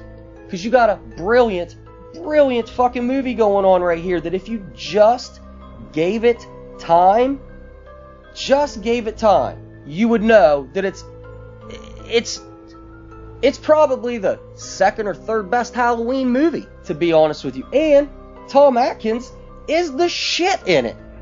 He's the shit in it. Everyone wants to fuck Tom Atkins in this movie. I don't know why, but everyone does. I'll tell you why, because he's Tom fucking Atkins. Halloween 3, that's my first on my list. Mike, what you got? Right now, this is going to sound a little weird. I'm just going to toss it out there, but uh, you and I, two completely different lifestyles. I have three children, and something that came to my attention that I never really watched or paid attention to, but now that it's on TV all the time and on demand all the time, have you seen the Hotel Transylvania movies, Mike? Uh, I've seen the first one. I watched it with my niece. I think it's hilarious. Uh, I like the inclusion of the classic monsters. It's an Adam Sandler movie, so all the the normal actors are voicing the characters, if that makes sense, that belong in Adam Sandler movies. They do a fantastic job. Now, as a horror fan, I'm gonna throw that one out there and then tell you probably next on my list, Scream. I love the Scream movies, uh, particularly the first one. It's one of those movies where I think, in a personal opinion as a horror fan, you never forget the first time you saw it and the sh- the reveal, the shock, right? That's true. And it just for that reason, it has a special place in my heart. And it's one of those movies, man, when this season comes creeping around, you know, it's just, man, I really got to try to squeeze that one in because it's just, I don't know, it's an important one to me. I, I love Scream. One of the most iconic opening scenes in a horror movie ever. Unforgettable. Unforgettable. Say whatever, you can hate that movie all you want, but that first extended 10 to 15 minutes before the the credits hit with Drew Barrymore is pure fucking brilliance. Pure brilliance. And and as far as you know, like starting the movie, like Drew Barrymore, like she's gonna be the star of this movie, man. Drew Barrymore's who they dead. sold the movie with. Right. She was the the main face on all the commercials, on all the posters. It was a great juxtaposition of like how you think the final girl is going to work. I loved it. Yep. And then when you hear the line, "I'm gonna gut you like a fish," Chills. I mean, I think you you, you kind of know what you're in for. yes. Chills. I love it. I love it. What what do you got next, Mike? Uh, next on my list is one that has, uh, as you said, you have children. You know, that came into your life fairly recently. Uh, Hotel Transylvania. This is the same for me. Um, this is a movie that came out when I was a kid. Never watched it. Looked like some kiddie bullshit. I wasn't ever really into kids movies as a kid. Kids movies to me were like Terminator and RoboCop, right? Because I grew up with a, I grew up with a single mom for quite a while, and so she just watched grown-up movies and just had me watch them with her. Also, the '80s were a weird time for kids movies. Kid like RoboCop had action Yeah. figures. A motherfucker gets Yeah. his throat ripped out in that movie, and that shit had action figures. So it was weird. so this was like a kids movie that came out in the '90s uh, right when I was starting to hit the teenage years, so it was just a little childish to me. But I recently watched it with my niece because she was over, and I'm gonna be real, man. Hocus Pocus is the shit. You know what's awesome? It's on my list too. Um, It's what a great fucking movie, man. First of all, Bette Midler is just chewing fucking scenery up in this. Sarah Jessica Parker looking goth sexy as fuck. Like it's Yep. just a, an amazing movie. The main characters, that kid from that show, uh, Erie, Indiana. I loved that fucking show. Uh, I'm gonna rewatch that. So the main character's the kid from Erie, Indiana. I just watched this movie, honest to God, for the first time three weeks ago, and it's because it's a Halloween staple for me here on out. Yep, I will probably be watching that one this weekend. I haven't got to it yet. It's my wife's favorite Halloween movie. Um, so I kind of went into it kind of along the same lines as you. It was one that I knew about but never really paid attention to. And then, of course, I had to watch it because my wife made me. And I'm like, damn, this is a damn good movie. And it's a little bit twisted if you really think about it. Yes, yes, it is. What do you got? I, I throw this one on there. It's I wouldn't at all call it a classic. It's almost maybe a cult classic. It's had some sequels that maybe I don't want to say harm the original because I hold the original dear to my heart, but Jeepers Creepers. Ooh. When it came out, it kind of sold me as like this old school monster movie. I loved how they went almost the entirety of the film without actually showing the monster, and then at the end, it's kind of you see it in all its glory. I love the unique idea of this movie. I thought the acting was good in a cheesy 80s bad way, if that makes sense. Yep. Um, and it just it really hits on all those things I look for in a in a cheeky like tongue-in-cheek movie like 80s movie but it's like slightly more modern what was that early 2000s 2001. Okay so i, I mean and i just I, I don't know man the creeper is one of my favorite villains when it comes to like movie monsters at this point even though i know there's you know two's a little iffy uh I never saw the third one. It's maybe said not to. Three's three's possibly the worst movie I've ever seen in a theater because Yeah. my wife loves Jeepers Creepers and made us go to the one night showing of it. Mm-hmm. And then two weeks later made us go watch some other terrible horror movie and midway through that I looked at her and was like, You're never picking movies again. But the creeper itself in the first one is a fantastic concept. Um I will say this, Derry had it coming. Yeah, he did. He did. Dude just totally didn't did. know when to stop. If you see someone throwing bodies down a hole, bro, just keep driving and go to the police. Don't fucking investigate. Nope. Derry had nope. it coming. Don't stick your nose out. Derry had it coming. Uh, after that, for me, this is kind of a twofer, um, a two and one here, if you if you will, to quote Dusty Rhodes. Um, Frankenstein and Dracula, Universal's Frankenstein and Dracula. Um, it's a twofer because they're only each about an hour long, so you can watch them both back to back, get like a nice two hour, two hour, fifteen minute experience with it at best. Uh, these two movies are the movies that initially got me into horror movies um, when I was about, I don't know, I'd say I was probably this was the first house my mom and I ever lived in, so we moved out of there when I was eight. So it had to have been before I was eight. American Movie Classics started, became like an actual channel. And this is back when they played American Movie Classics and not whatever the fuck they do now. Um, Right. Endless Walking Dead shows. And on Saturday afternoons, starting at uh, 1, they would play old black and white horror movies. And the first week, and so they would play Dracula, Bride of Dracula, Daughter of Dracula. Next week, Frankenstein, Bride of Frankenstein, Son of Frankenstein, right? So these were the 1st two movies that, and every week, my mom and I would sit and watch these every Saturday. It was like our thing. Mom would make popcorn, 1 o'clock Saturday afternoon. We're on the couch watching black and white horror movies. And these are what got me interested in horror, and especially Frankenstein and Dracula. Um, my family is from uh, Romania, and specifically the area of Romania that used to be Wallachia, where uh, Vlad Tepes himself lived. So I've always had like a, I don't want to call it a personal connection, you know what I mean? But it's like I've always thought, hey, that's cool. This was a guy from where my family was from. Um, so I always had an attachment to specifically the Bela Lugosi version. He was, uh, to me, was my outside of like the older grandparents and great aunts and uncles in my family. That was like it, who I didn't see very often at all. He was a representation of Romania to me. So I attached myself to that character. And then Frankenstein, I don't know why, but like at a young age, I just felt bad for this guy, man. And the pain that Boris Karloff could like show you through almost no words and under all that makeup, it, it struck me as a child. Yeah. And these two movies are the reason that I'm a horror movie fan. I, I love it, man. They're classics. I have on mine. I, I- don't want to. To, to, to wrap my side of this up, Mike, I don't want to take too much time in these fine gentlemen's podcasts, but Halloween, both I have in my notes, and by both I don't mean Halloween 1 and 2, I mean Halloween and Halloween the Rob Zombie version, for two separate reasons.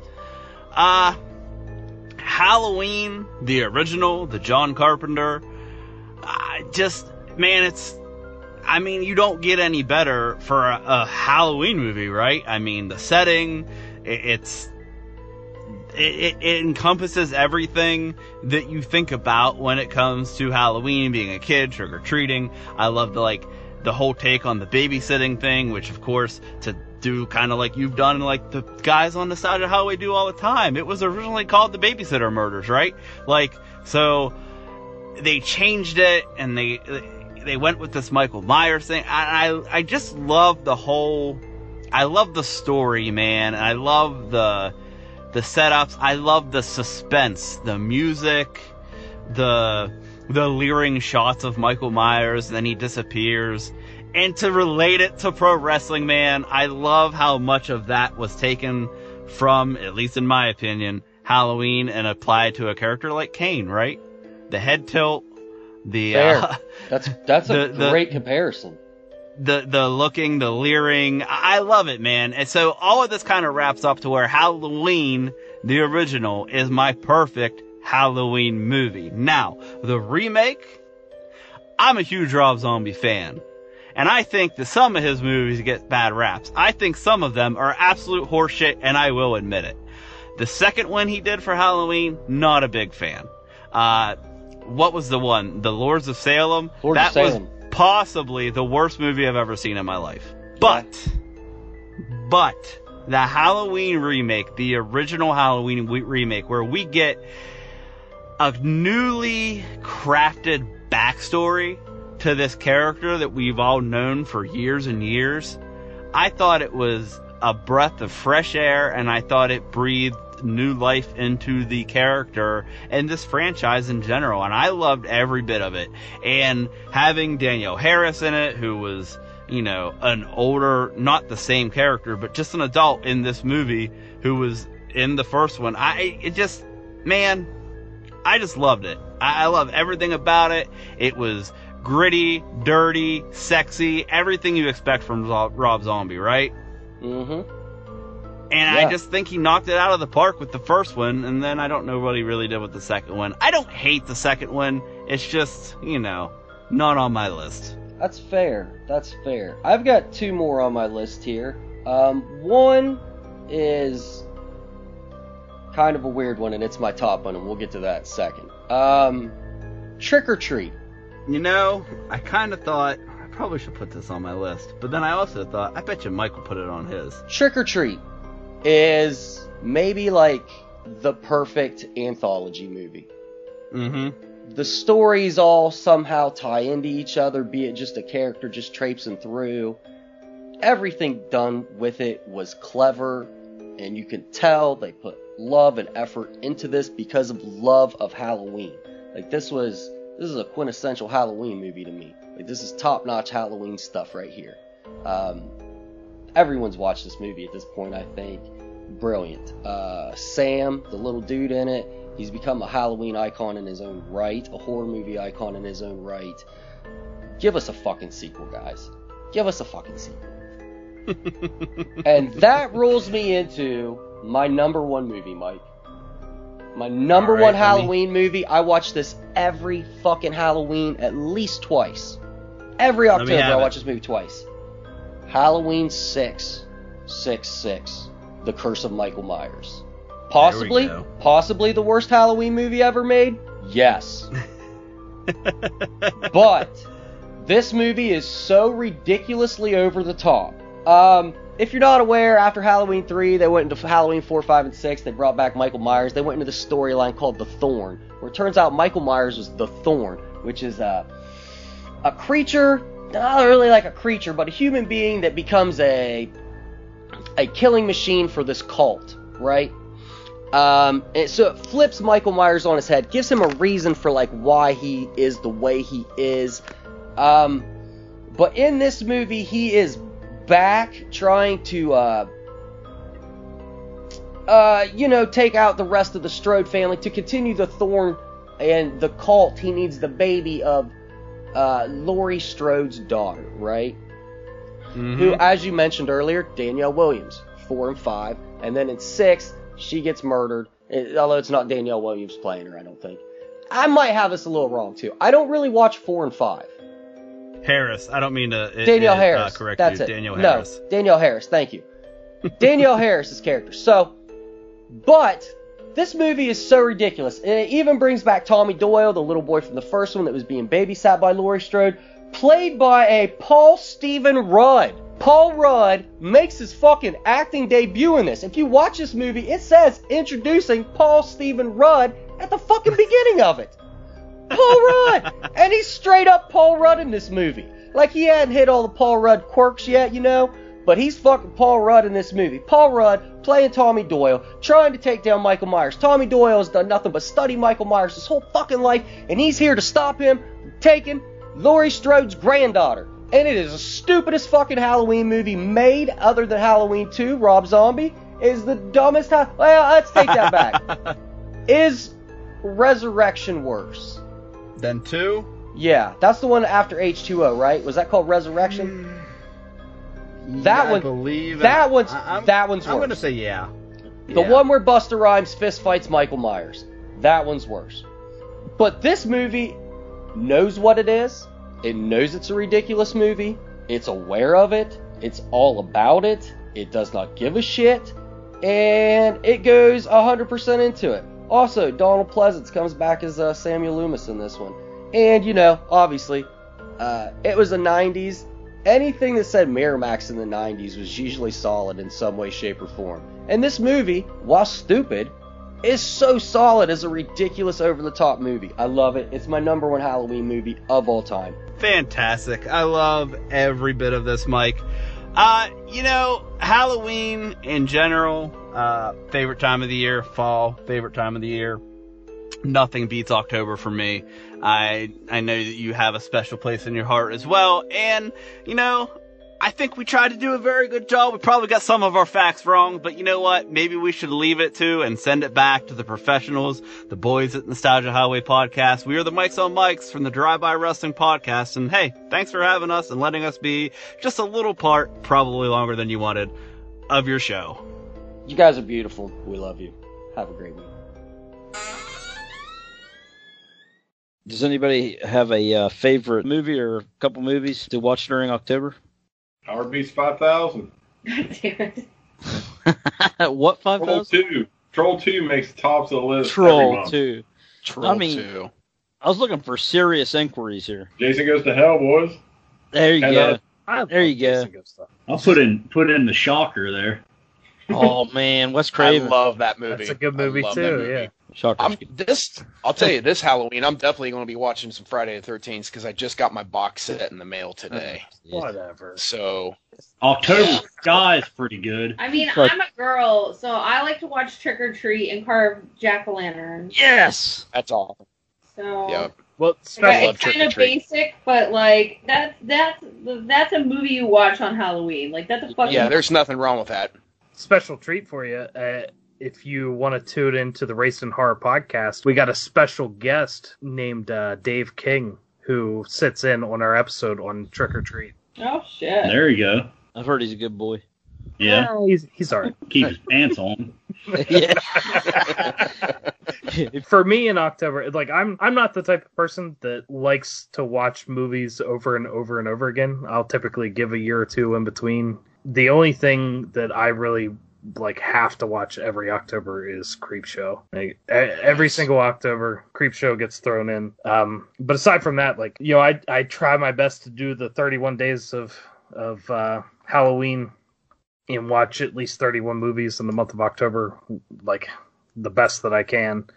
Uh, but I rotate like the big franchises every couple years. So like this year, I'm watching all the uh, Texas Chainsaw Massacre movies. Last year, I did all the Halloween movies. The year before that, it was the Nightmare on Elm Street movies. Next year will probably be Friday the 13th because, unlike you, Matt, I was not able to get my hands on that box set yet. So Also, I mean, if you're like into independent horror, uh, I feel like The Barn is a fun Halloween independent, as well as Yeah, it Tales of yeah. Halloween. I think they're both solid, like to watch during the season for sure. what what was the second one? Tales of Halloween.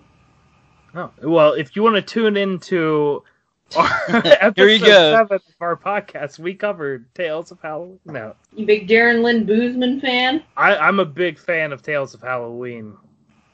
Then you probably like him. Which which, which one was he involved with? I don't know. I just know he did one. oh, he did the night Billy raised hell. oh, that yeah, that's definitely one of the better of that Yeah. entire. it- it- that's it's, it's so good. It's so funny. I And agree. that's- Great Boston pretty is good. awesome. Heidi Moore does a good independent film. I've seen uh, Kill Dolly Kill. Oh dear. No, I love I love uh, Heidi Moore. She's an angel from heaven. Wait till you catch that sequel. You might see a couple familiar faces. Yeah, that's why up. I made that remark because really? all of us bitch asses are in that sequel. Oh man, Oh, what's all that? right. You What's might that? get to see someone act with Uncle Lloyd. Not gonna get too close to the camera, so you might see his face. Uncle I got, Lloyd's I in it. got huh? to I got to film Lloyd Kaufman's uh, dick in his underpants. up No, you did. I no, did. you did. I Yeah, helped. I I, helped write the scene too. I was I was under the table Wow. with Kaufman's Yeah. crotch. Yep. It was a wow. wild ride. Putting in the work. I Just drew Justin, the you. storyboards. He's a good he's a good man. Uncle Lloyd's good people. Yeah. All right. I'm not sure when the release is on that. I couldn't What is say. Dolly Deadly. Oh, Dolly Deadly was the first one. It's Kill Dolly Yes, Kill. it's Kill Dolly Kill is the second one. Yeah, I fucking got them backwards. That's Yeah. it. At least I did my research. Yeah. Yeah. The first one is super fucking good. Yeah. But before we cut this, the, Justin, Mhm. I know you don't you don't watch the big franchises and you kind of skip years and all that. I respect that, but if there is one big franchise that you shouldn't skip and you should stay on on board year round, it's the Leprechaun franchise. And I'm not in bullshit you because I love the Leprechaun franchise. keep those flowing. Don't don't hold off. Yeah, one yeah. One a week, one a week. one a week. don't don't even skip. You know you don't want to. So you got Skip, Vegas. skip four every time. Space, fuck you. Space is great. Uh, you got Space- Vegas, you got yeah, space. Space is the best. There we go. Dr. Mittenham doing work. Uh, I, I I do love the Leprechaun fran- franchise. Growing up, it was uh, It was definitely my favorite for a long time. Well, you you know the password in four that where they save the ship, right? I I can't remember the. They got that past. 10 second countdown. Yeah, yeah, I remember the scene. Oh yeah, wizard. It's Wizard. Wizard. That's neither here nor there. Yeah, I, I, I think I think there was a period in my life where I rented Leprechaun three like every weekend for probably seven, eight months straight. There you go. See, that's good. Fazio. Oh. Have you guys ever seen Fun Size? Is it streaming anywhere, or have I just seen it like on social media? I'm not sure. It's a Nickelodeon movie. Yeah. But it's it's based on Halloween and it's not a horror movie, but it's very fucking good and no one's seen it. It makes me sad. It is such a fucking fun movie. Johnny Knoxville is in it and he's hilarious. Yeah. Oh. Dude, it's super good. Like I, I can't believe it's so slept on. Like it's such a fun fucking movie. So, I'm aware. I'm aware of it, and I'm honestly, since you've said that, it I guarantee you will get watched in my house before You'll really like it. It's very before funny. this month ends. Yeah. Yeah, It's it's- got it's got Riki Lindhome and I, I like her a lot from Garfunkel and Oates. mhm. I'm gonna have to check that out myself. It's also Yeah, on my watch list. great. And Ernest Scared Stupid. That's a must for October. Oh, I love Ernest. Oh man. Oh yeah. I don't know, man. Yes. It's not my favorite Ernest, I appreciate your love for Ernest, but I actually just It's not my favorite Ernest. It's camp for me. Oh, It- camp. Yeah, yeah, yeah. yeah, yeah. But I I- I I, I, like Jail. I like Jail. Ernest Oh, Goes yeah. to Jail is Oh, my damn favorite. good. Yeah, it's my favorite. yeah scared. Ernest in Africa, Ernest in the Army. I mean, they're all good. All of them. Slam Dunk Ernest is fucking slept on too of the series. I, That's I a actually damn good one. I actually just Slam scored a Dunk copy of Slam Dunk Ernest and uh, Scared Stupid on VHS. Nice. Nice. nice. Miguel Nunez, he's in it. Horror legend. I mean, Uh, Friday Five, Return of the Living Dead, Leprechaun Four. Another really good October watch that I like to watch every time is The Strangers, even though it's technically not really a Halloween movie. I just find it to be so fucking scary. I like the second one better. You're wrong, and you're dead to me. oh, come on. Like, come you can't say on. the second be more wrong, Dave King. You're the wrongest you've ever been. Oh, wow. Wow. I I, love mean, the like- That's second saying a lot. Devastatingly wrong. Prey at Night, you didn't like it? so wrong that when I saw that fucking follow up in theaters, during the last 10 minutes, I li- literally slid out of the theater chair flat like this onto the floor and laid on the floor facing up looking at the ceiling with tears running down my face Embarrassing. because I was so fucking devastated that it was a shithole that I couldn't be more mad. And this is real. I'm not this is not a joke. I really did that. Jerry was might- devastated because he was so embarrassed. Very embarrassing, yeah. But I, it I was get it. so bad. Uh. they took the characters who had no heart, like they took these cat and mouse killers who love to like toy with their prey, and they just made them come out and just shoot people. I was like, what the fuck is going on? They would never do that. Like they completely fucked over my favorite like killers. I was like, you Bull- dickhead. bullshit artist. Bullshit It- artist. It sucked. The only good scenes. You're was a the horseshit pool artist. Everyone jerks off on. It was a pool scene. Yeah, okay, one scene in a movie is good, and because they paid for one good song, they got lucky. And then they were like, "Oh, but they set a truck on fire! Wow, cool, great, I'm glad." What if they actually made a movie that made sense with the first one that I waited fucking ten years to fucking see? Oh, they didn't though. So Aw, fuck them. Man. It was What? devastating for me, Dave. You don't understand. And I- you know what? Damien, whatever the fuck his name is, Yeah. Mah- Mahaffey or whatever, that played Bagface in the Yeah, fucking yeah. sequel. Yeah. I told his ass that I hated it and he was a shit bag face, and we know him and he blocked me. And I was like, you know what, He's- buddy? Fuck you, dude. Eat my ass. I mean, you deserved that. He's recently unblocked me and he was like, I get it. You really like the character and I didn't do it justice in your eyes. I was like, yes, it suck on one. Oh my god. But more importantly, how long did it take to get you unstuck from the floor of the theater? Um, you know How what? stuck I'm were you? You know what? I was already really sticky, so they actually just counterbalanced each other. Oh, there you go. So it was like I laid there for a while.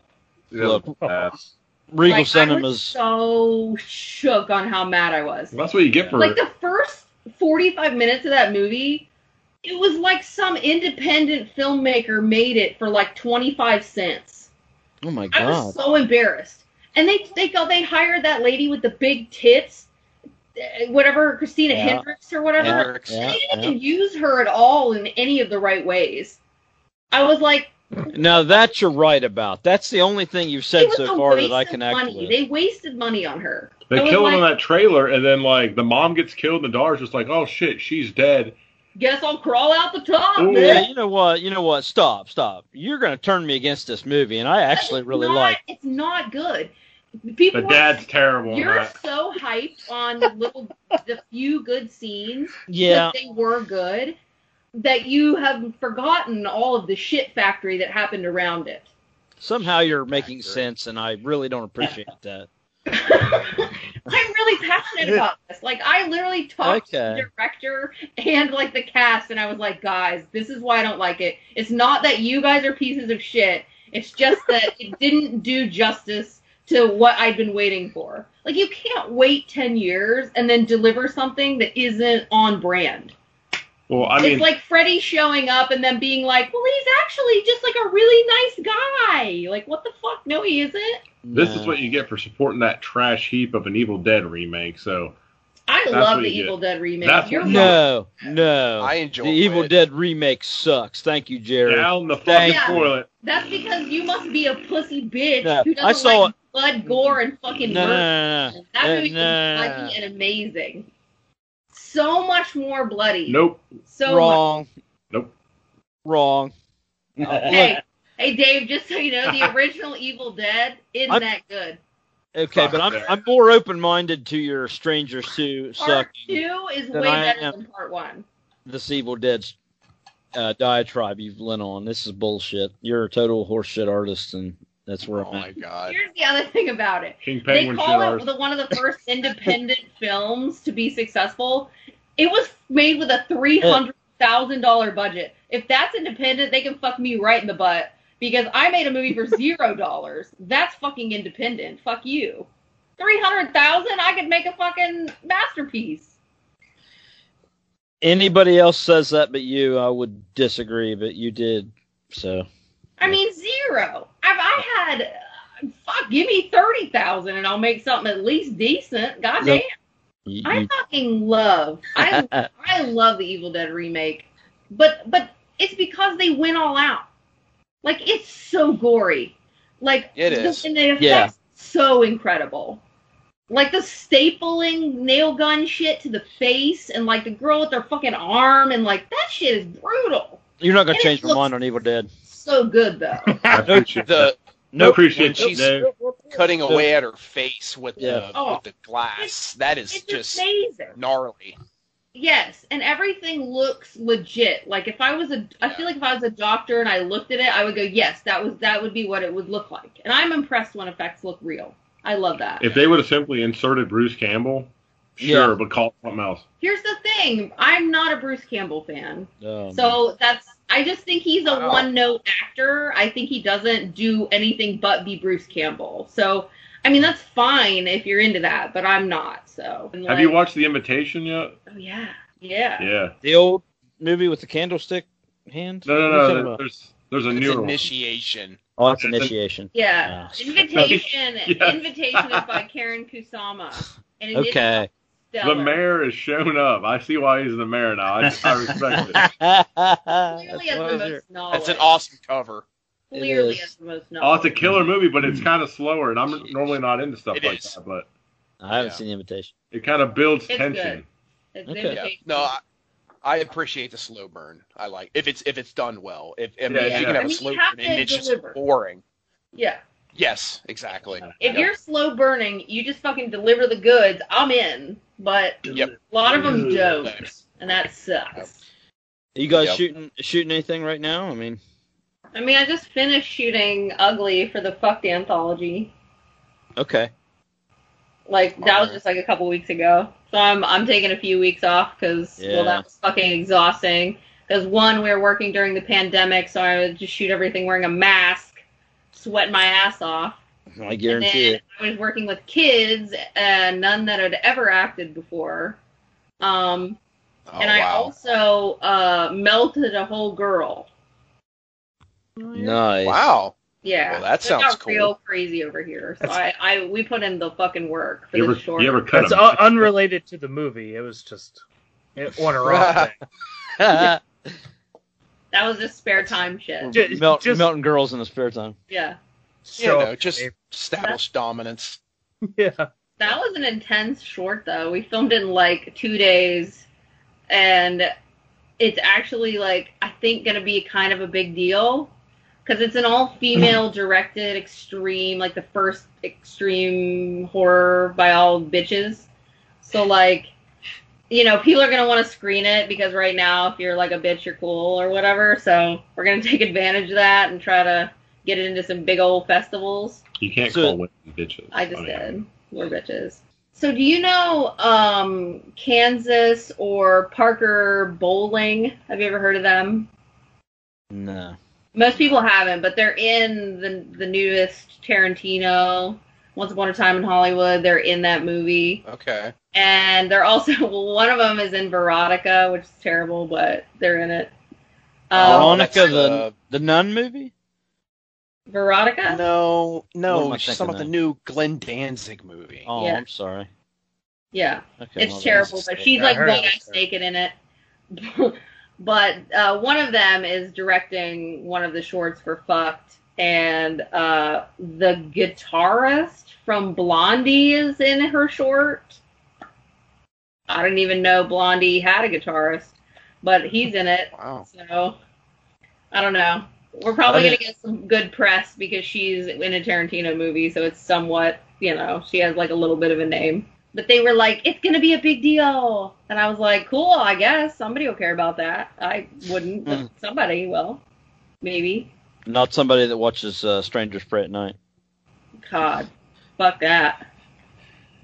Garbage dump. I can admit the pool scene is awesome. Here we go again. I can. I can say that that is awesome, and the truck on fire looks neat. Good for them, but like the rest of it is just like, holy shit, what are they doing out here? The the log scene. Nothing. No. Okay. All right.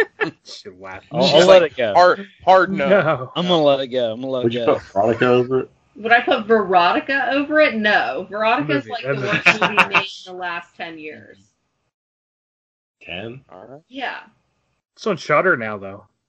Have oh yeah, at it. we watched it, and it's a Yeah. fucking. I can't believe. It's a believe nightmare. we for it. Yeah.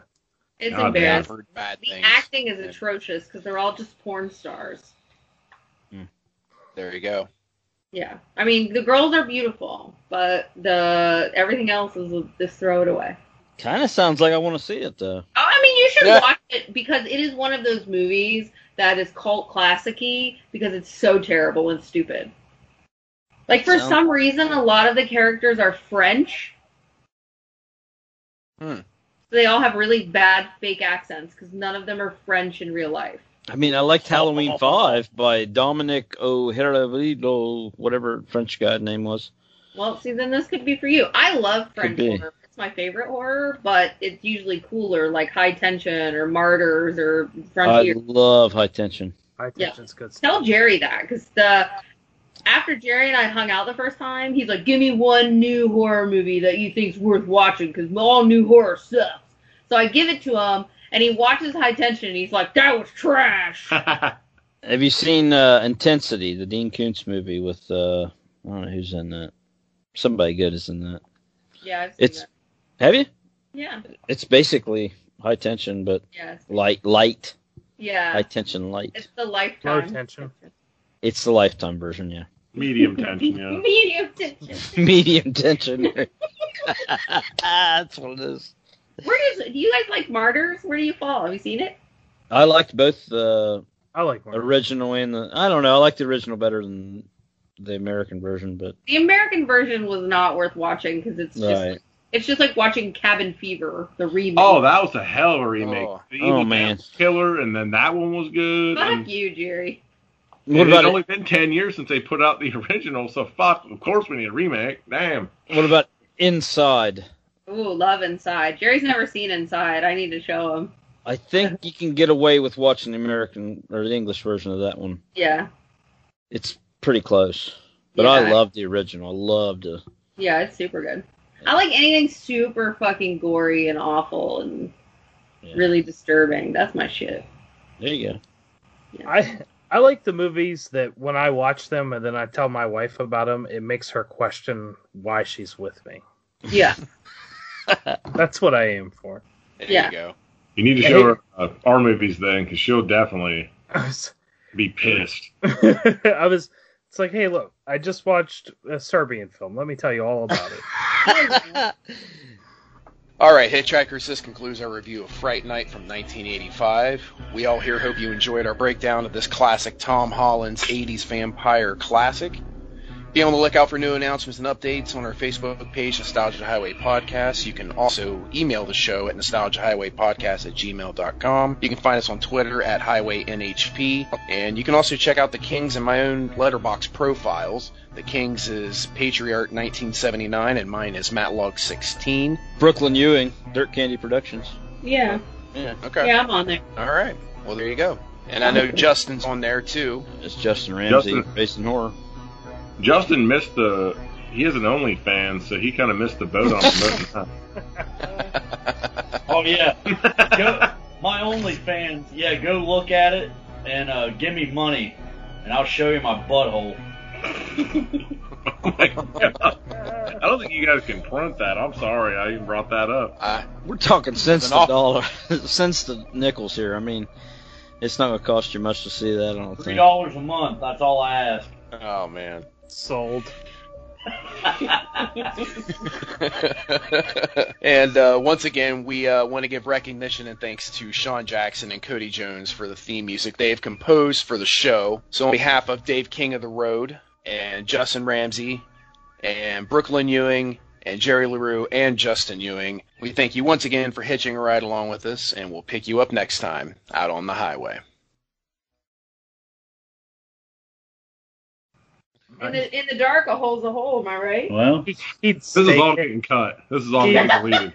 No, I like all this. This is in the darkness, you need a you need an arm around you.